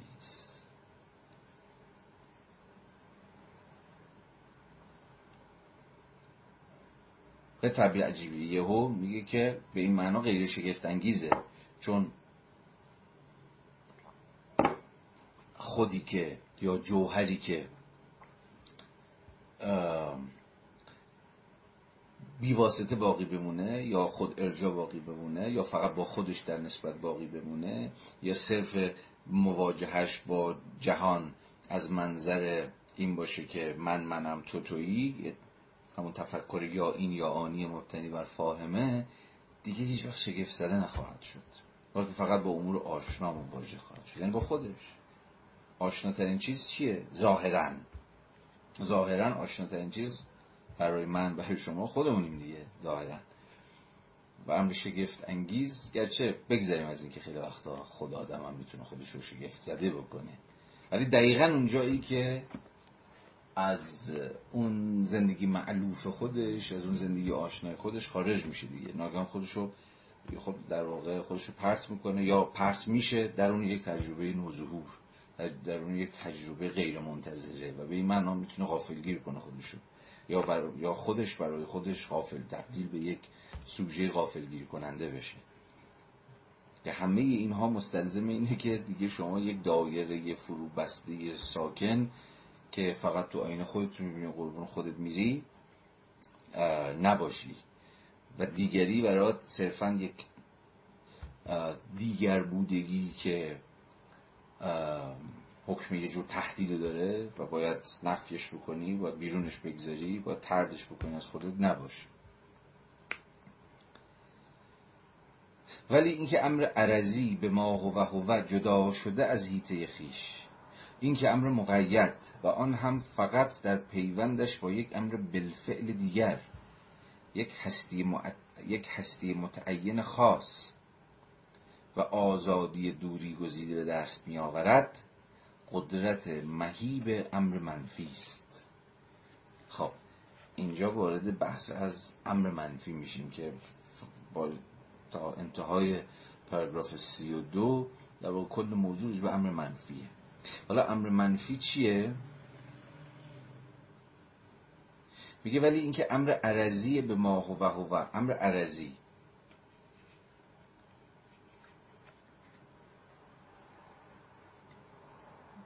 که می‌تونه همون امر انزمامی باشه می‌تونم می‌تونه من یا شما باشه. جدا شده از هیته خیش. حالا منی که جدا شدم از هیته خودم. یا به تعبیر دیگه امر عرضی در برابر چیه؟ امر جوهریه دیگه نه؟ بذارید اینجوری فکر کنم. یا الان داره به خب امر عرضی که از جوهر خودش جدا شده. جوهر رو عرض از جوهر خودش جدا شده.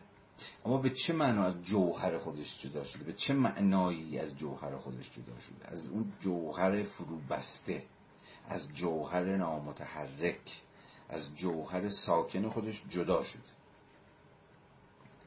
و به این معنا هست که هگل میگه امر عرضی جدا شده از هیته خیش. این که امر مقید و آن هم فقط در پیوندش با یک امر بالفعل دیگر. این که امر مقید حالا جمله خیلی جمله عجیبیه. این که امر مقید امر مقید چیه؟ چیزی که مقیده چیزی که وابسته است. اینجا باز اشاره داره به عرض چون عرض هیچ وقت که مستقل نیست همواره مقید دیگه. همه عرضیات مقیدن به جوهر. منم و شما هم به یک معنایی امر مقیدیم. مقیدیم به جوهر خودمون. اما به یک معنی نمی‌تونیم من نمی‌تونم از جوهر خودم جدا بشم جوهر خودم پشت سر بگذارم.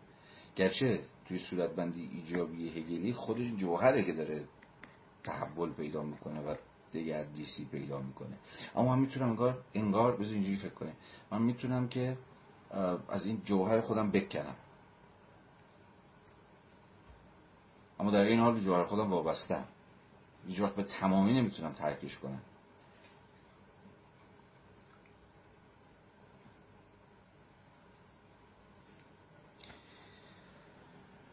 یه بار دیگه.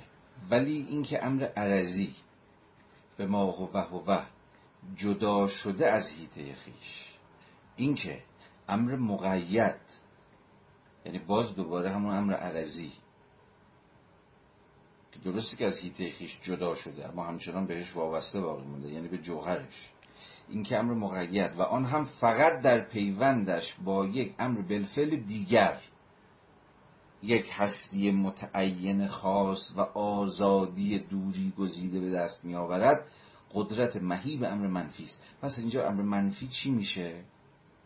امر منفی واجد یه جور قدرته.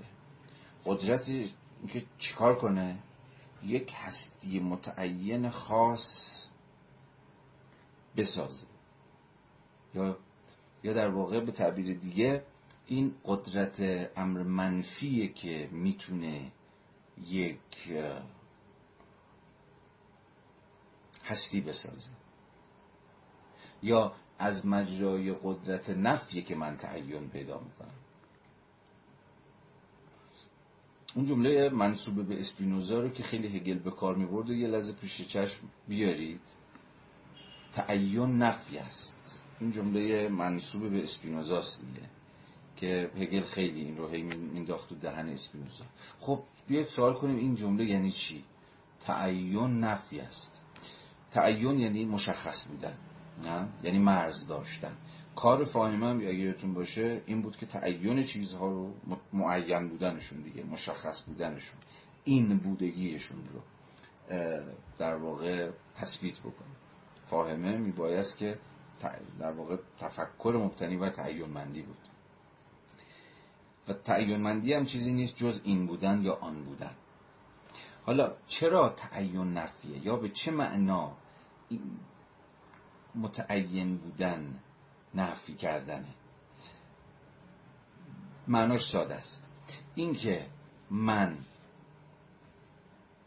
فرض کنید که تعینی به نام مرد بودن دارم. مثلا من یک مرد هستم. خب این جمله رو فاهمه به کار می‌بره دیگه. حکم فاهم است. من یک مرد هستم. یعنی یه تعین جنسی خودم رو اظهار می‌کنم.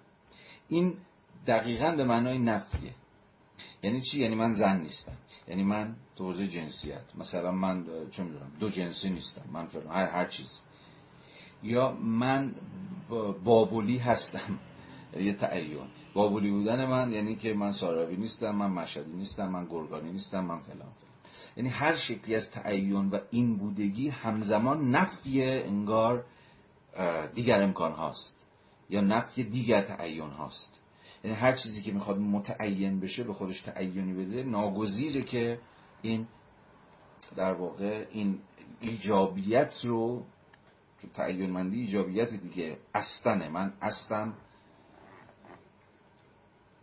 ایجابی پوزیتیوه. این ایجابیت نمی‌تونه پیش بره مگر از مجرای همین حالا قدرت امر منفی. یعنی ما هم به طرز خیلی وقتا ناخداگاهی برای اینکه از خودمون چیزی بسازیم. ناگزیریم که و عملا این کار می‌کنیم که دیگر امکانهای خودمون رو نفت کنیم دیگه. یه زمانی هست شما می‌تونید در یه وضعیت بلغوگی ناب باشید. بلغوگی ناب یعنی انگار گشوده به روی همه امکانها. ولی بلغوگی ناب در این حال مستلزم چیه؟ عدم تعینه. من نمی‌خوام چیزی باشم. نمی‌خوام هیچ چیز باشم. نه؟ به این دلیلی که بتونم همه چیز باشم. چون اگر بپذیرم که بپذیرم که ایر... مثلا ایرانی باشم دیگه تموم دیگه ایرانی هم. حالا من چقدر بتونم ایرانی بودن نبودنم و خودم انتخاب بکنم اینا رو حالا فعلا ولش کنم. شاید مثال خوبی هم نباشه. ولی حالا چون می‌خوام بشوده باشم به روی همه امکانها ناگزیرم که تعیینم رو نفت کنم. یعنی اصلا تن ندم به هیچ شکلی از تعیین تا همه این تعیین ها بتونه بتونن به مسابقه امر ممکن در من حاضر باشن متوجه این؟ ولی عموما در ساحت اگزیستنس نمیشه در یک جور بلغویگی ناب به سر برد. شما به حال ناگزیرید که تا از یک جور تعین در بیارید. تعین مندی ظاهرا ناگزیره. یکی از به حال ضرورت های زندگی اینه که شما یه چیزی باشید. و چون قرار چیزی باشید یعنی یکی از امکانهای خودتون رو به حال باید محقق بکنید. اما حالا همه سخن بر سر اینه که چگونه می‌توان به رغم این که شما تن به تعین می‌دید و تن دادن به تعین ناگزیره اما این تعین مندی که دیدیم نفی امکانهای دیگر است در عین حال همچنان بتونه به مس... بلغوگی خودش در اون خودش نگه داره. یعنی درسته که من ایکس استم ولی این استگی من این این هویت من این, این تعین امروز این جای من یک تعین ثابت بلا تغییر گریزناپذیر نیست. بلکه خود این تعین مندی حالا میباید که از مجرای قسمی گشودگی قسمی واگشایی قسمی خود حرکتی یا خود جنبندگی self movement اتفاقا بتونه از خودش فراتر بره. وگرنه کپک می‌زنه وگرنه میپکه وگرنه میمیره وگرنه منجمد میشه چه می‌دونم هر چیز بنابراین اینجا ما اینجاست که به دیالکتیک بین تعین و نامتعین بودگی می‌رسیم از مجرای نفی. یعنی درسته که من فلان چیز یا به همان چیز هستم اما از مجرای نفی و قدرت نفی که من رو امکان فراروی از من رو برای من فراهم می‌کنه یا من به اتکای نفیه که نفی کردن آنچه که هستم تعین خودم رو نفی کردن حالا می‌تونم حرکت کنم. می‌تونم تعین های دیگه رو هم تجربه بکنم. اینجاست که کسی مثل هگل اتمالا با هر شکلی از هویت گرایی از در ستیز در میاد. که من اینم اونم این نیستم این اون هستم همه این بازی ها بازی های هویت دیگه تعریف کیستیه. که من می‌خوام کیستیمو تعریف کنم بگم من همینم و هیچ چیز دیگه جز نیستم. حالا می‌خوام اینو بر اساس جنسیت هم تعریف کنم بر اساس نژادم بر اساس قومم بر اساس زبانم بر اساس گرایش سیاسی هم چون من ایدولوژی هم من مارکسیست دو آتیشم یعنی یک تعین سفت و سخت و پاشم وایسه تا آخر. و تبدیل کردن این به هویتم. و دقیقا اون چیزی که من رو یک بار بر همیشه انگار تعریف می‌کنه. و به این معنا تمام امکانهای دیگر رو قفل کنم و ببندم. و اجازه این رو ندم که یا در که از مجرای مواجهه با امر شگفت انگیز که مستلزم چیه؟ گشودگیه دیگه. مستلزم که شما از این در رو کنم برم بیرون برم بیرون چه خبره؟ زمانی که توی خونم یعنی با اون هویتی که برای خودم تعریف کردم سفتم و سختم و یکی هم و فکر می‌کنم اینو باید بچسبم اجازه ندم هیچ رقمت دستم در بره که خب اون شگفت انگیز اتفاق نخواهد افتاد. چون من فقط با همون امور آشنا سر کار دارم و ولا غیر پس به تعبیری مواجهه با امر شگفت انگیز مستلزم واگشایی جوهره. جوهر در خودش حبس نشده باشه. نه؟ تا این از مجرای مواجهه با امر شگفت انگیز که در واقع همان دیگر بودگی هاست دیگر بودی های ناآشنا که از پیش من براشون آماده نبودم از پیش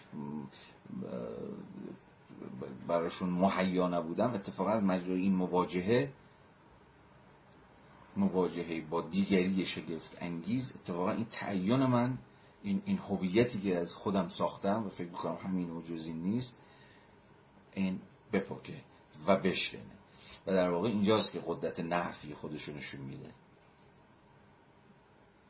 نفی که حالا میشه من یهو منفجر شم دیگه اون کلیت یا اون هویت یک پارچه که فکر می‌کردم از قبل دارم یه هویت منسجم یک جوهر یک پارچه که از اولین روز تا آخرین روز زندگیش یه چیزه و تکلیف همه چیزم براش روشنه و فلان و فلان. تا این این هگل به شدت به این قصه هگل به شدت با این قصه سلبیت هویت یا تعین مندی صلب مسئله داره. و به این معنا اتفاقا دفاع می‌کنه در ادامه از مجرای قدرت نفی که خود خود محصول مواجهه با امر دیگره امر شگفت انگیزه تا این خود بتونه که خود از این خود بتونه از خودش عبور کنه یا این خود بتونه دیگر بشه. یا به تعبیری تولید تفاوت بکنه. و این مستلزم اینه که یا پیامدش اینه که این خود دیگه اونقدرها یک پارچه و یک دست و با خود این همان نیست. self. این ما self ی داریم که self identical نیست. خودی که با خودش یکی نیست. کلی شکاف توش هست. کلی. از مجرای هر تجربه هر مواجهه هر شگفت زدگی این خود اتفاقا داره به نوعی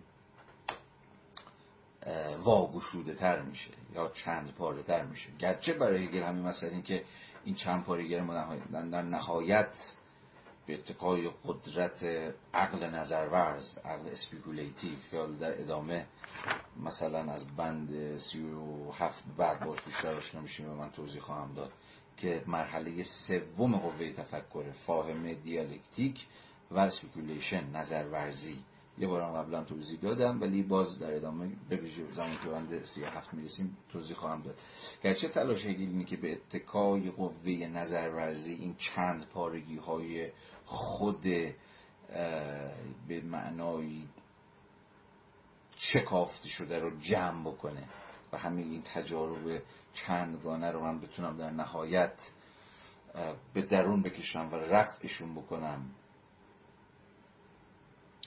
ولی این چیزی از اهمیت شکاف تفاوت دیگری امر نو امر ناشنا امر شگفت انگیز در فلسفه هگل کم نمی‌کنه نمی‌دونم چقدر تونستم درست و روشن توضیح بدم. این امر منفی ادامه. این امر منفی همانا انرژی اندیشیدن. انرژی من محض است. دقیقا از امر منفی مثلا جو انرژی موتور محرک.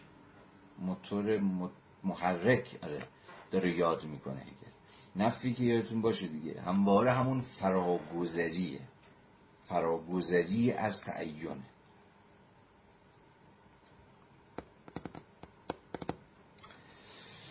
مرگ.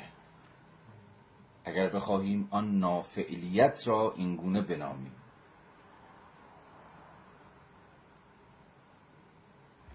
نافعلیت اینجا باز منظور همون امر منفیه.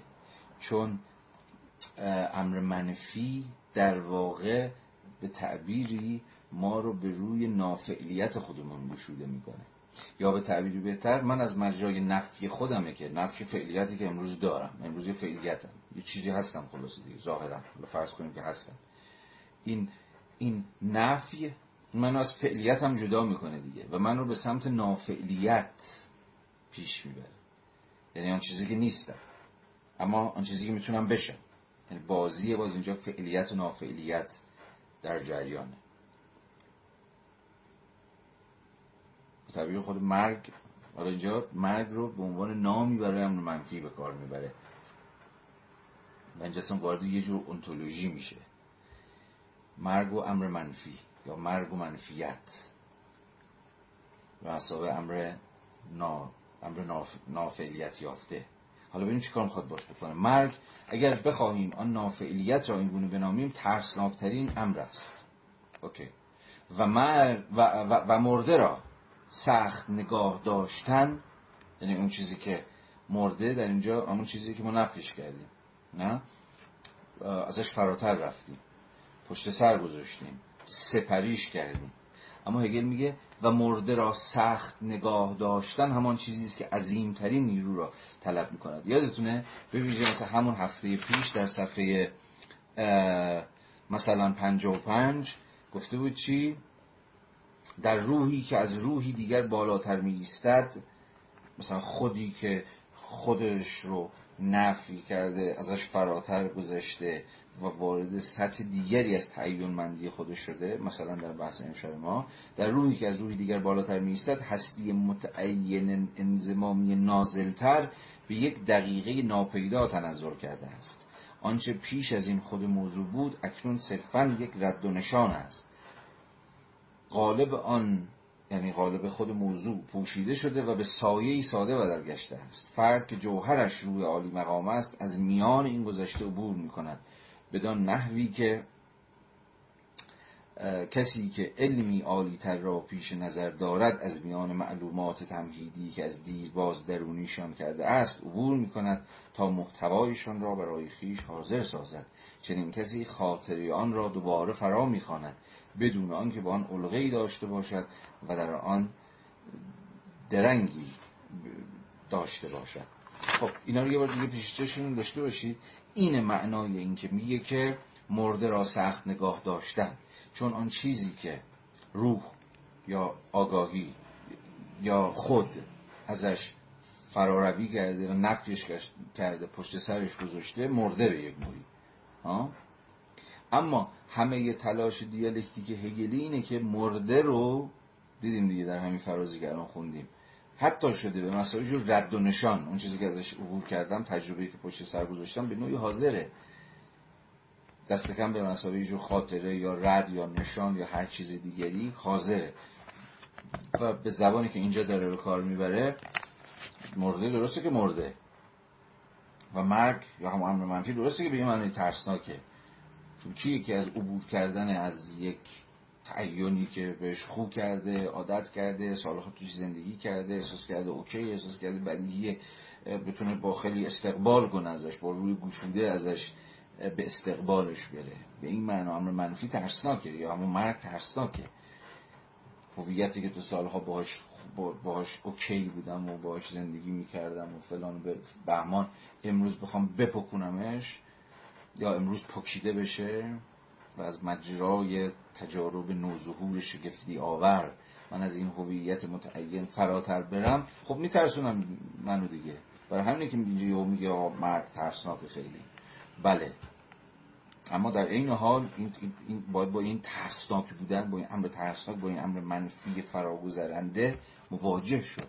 روح ناگزیره که اگر بخواد که اگر در واقع بهتر بگم اگر نخواد که در انجماد ساکن خودش یخ بزنه و بمیره ناگزیره که با امر ترسناک مواجه بشه. و تفکر دیالکتیکی هم تفکریه که مرده را سخت نگاه میدارد.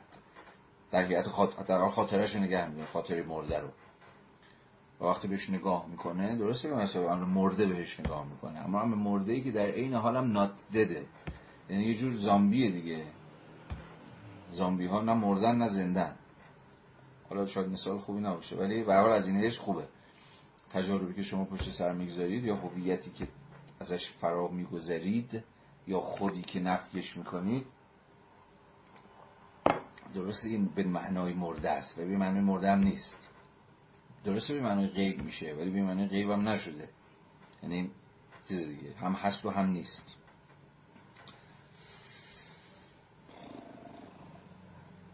هم میگن زامبی not dead نمرده است. زامبی ها نمردن یعنی در واقع مرده های نمردن. یعنی بین مرز بین مردگی و زندگی هم دیگه نه؟ خب حالا پس ادامه بدیم.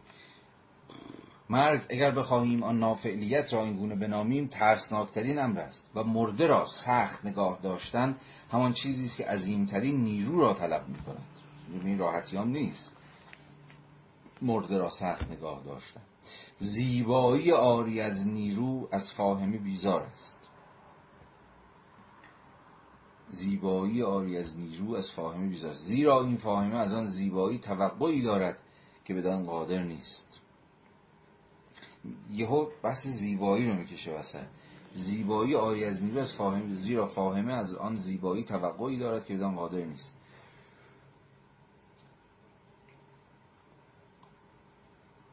اینجا ما هنوز در ساحت فاهمی میگه فاهمه از زیبایی یه توقعی داره. اما این زیبایی یا در واقع نوع خاصی از زیبایی یعنی زیبایی آری از نیرو. زیبایی آری از کدوم نیرو؟ همین چیزی که جمله قبل گفت بود عظیمترین نیرو. عظیمترین نیرو چی بود؟ مرده را سخت نگاه داشتن. یعنی از این زیبایی های گوگولی. زیبایی هایی که صرفا از مجرای چشم بستن بر کسافت بر مرگ بر زخم بر شکست ممکن میشه. از این زیبایی های عصر ما. زیبایی های باسمی عصر ما و نه فقط عصر ما ولی احتمالا بیشتر از هر دوره زیبایی های عصر ما.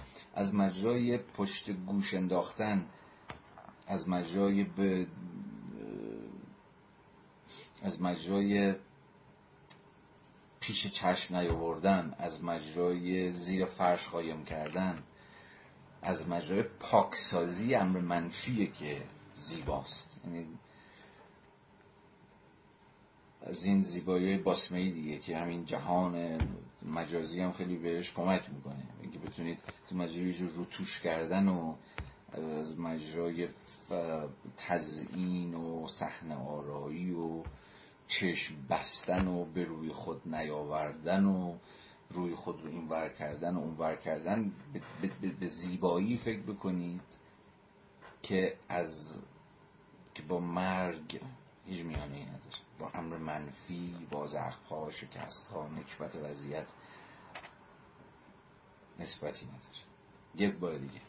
زیبایی آری از نیرو از فاهم, از فاهم بیزار است. یعنی زیبایی که نیروی مواجهه با مرگ با منفیت با امر منفی رو نداره. این زیبایی برای هگل زیبایی مسخره است. از این زیبایی همین دیگه. زیبایی دروغینه زیبایی های فریب دهنده است.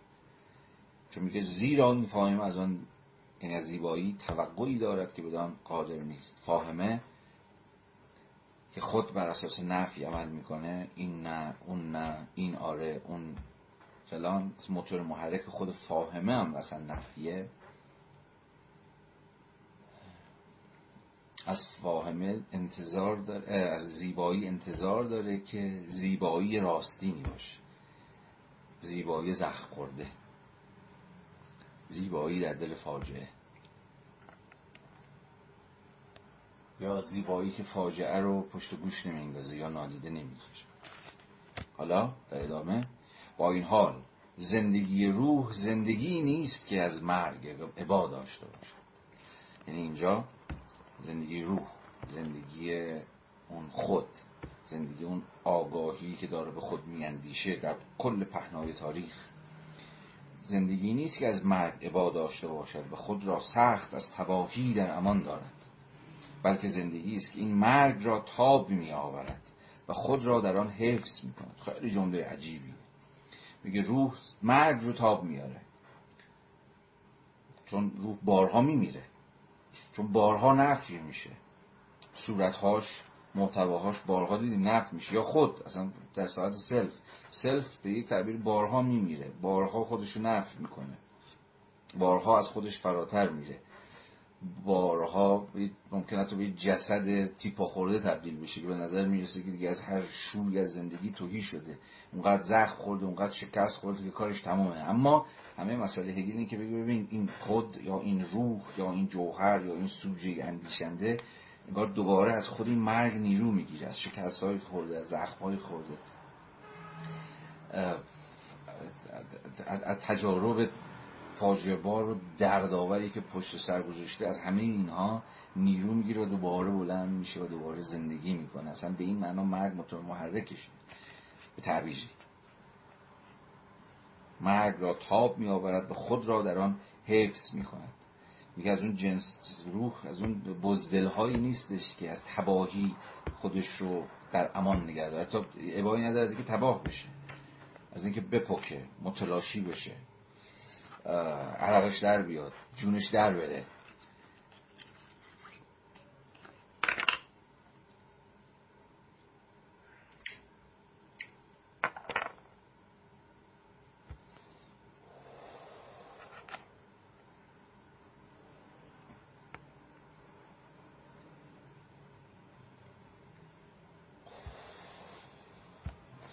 این روح حقیقت خیش را تنها هنگامی به دست می آورد که خیشتن را در از هم گسیختگی مطلق می آورد جمله تکان دهنده میگه که حقیقت روح در همین از هم گسیختگیش اصلا نباید فرض کرد که روح یا خود یا آگاهی یک کلیت یا یک همون هویت.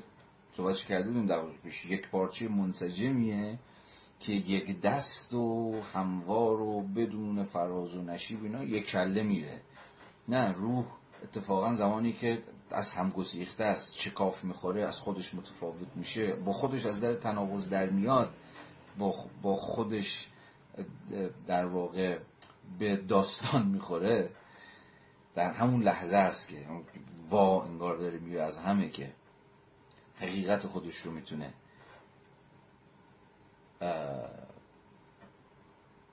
تثبیت کنه یا می‌تونه حقیقت خودش رو فراچنگ بیاره.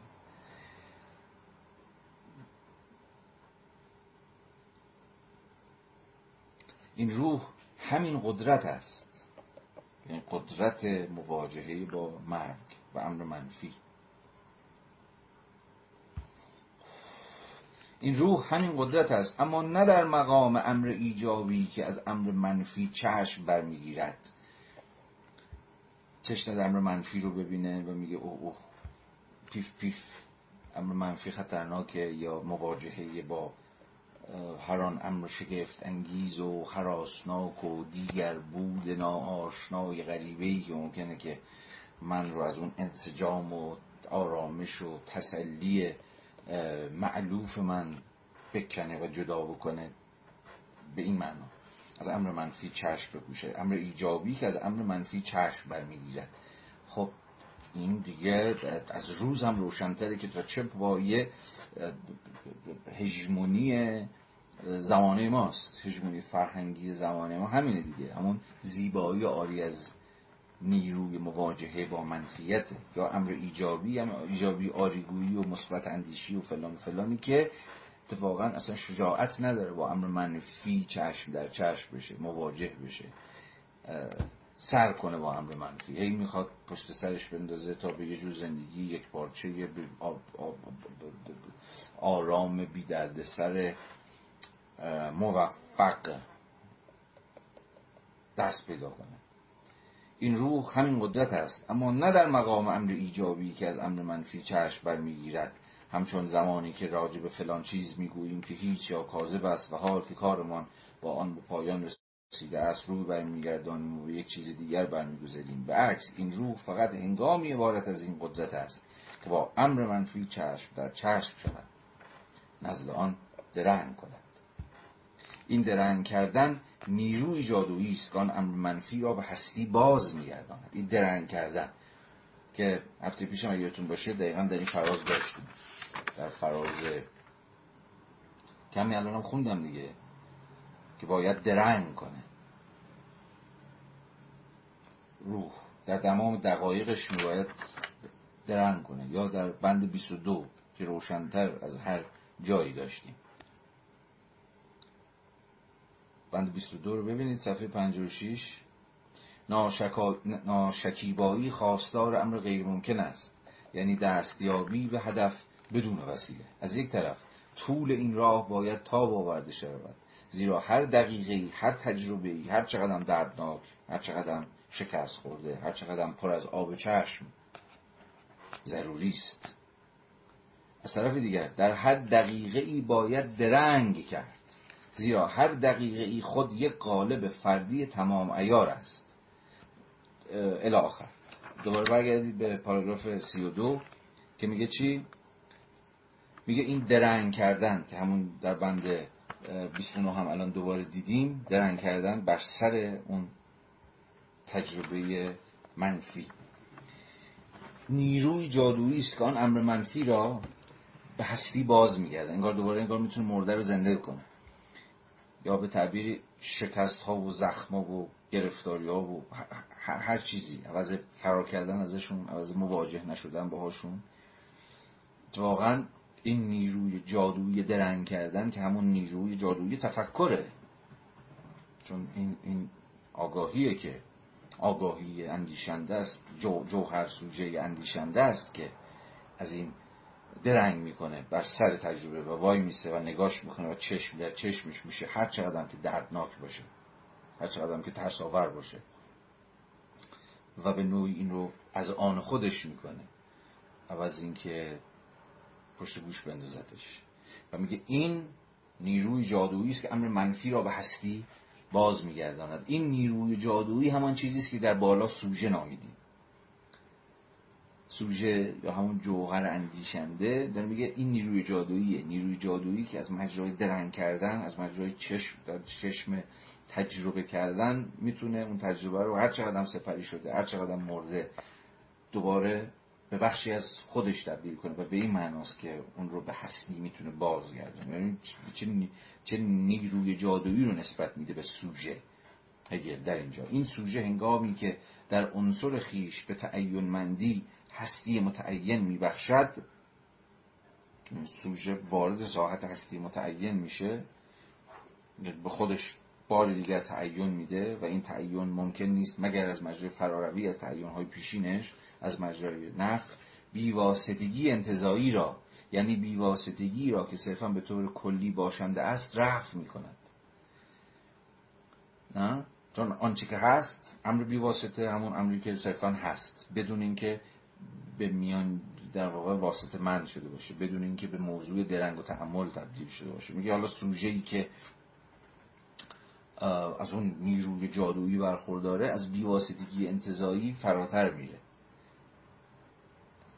بیواسطگی چیزها رو و تجربه ها رو صرفا هست بودنشون رو رفع می‌کنه و به این مجرا یعنی درونیشون می‌کنه دیگه. همین تجربه که ظاهرا یه جور غیرن یه جور دیگری یه جور غریبن با من. اینها رو دوباره به درون می‌کشه. و بدین طریق آن سوژه جوهر حقیقتمند است.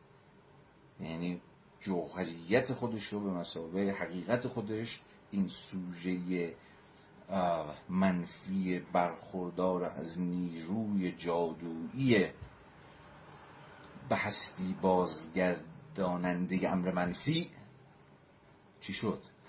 در واقع حقیقت خود سوژه است. به تعبیری سوژه حقیقت خودش رو از مجرای این قدرته که می‌تونه به کرسی بنشونه. هر آنچه که بر او رفته است رو عوض رها کردن به حال خودش عوض اینکه صرفا در یه بیواسطگی انتظایی باقی بمونه رو حالا به بخشی از خودش تبدیل بکنه. یعنی هستی یا بیواسطگی است که سوژه. هستی یا بیواسطگی است که وساطت را بیرون و از خود ندارد بلکه خودش خود همین وساطت است. خب تا ابتدای پاراگراف سی و سه اجازه بدید که بحث رو متوقف بکنیم و ادامه خواندنمون رو موکول کنیم به سهشنبه هفته آتی از ابتدای پاراگراف سی مرسی که تا این وقت شب همراهی کردید و بحث رو پی گرفتید. امیدوارم کم و بیش روشن بوده باشه که بحث هگل در این فراسا از چه قرار مرسی شب بخیر. تا بعد.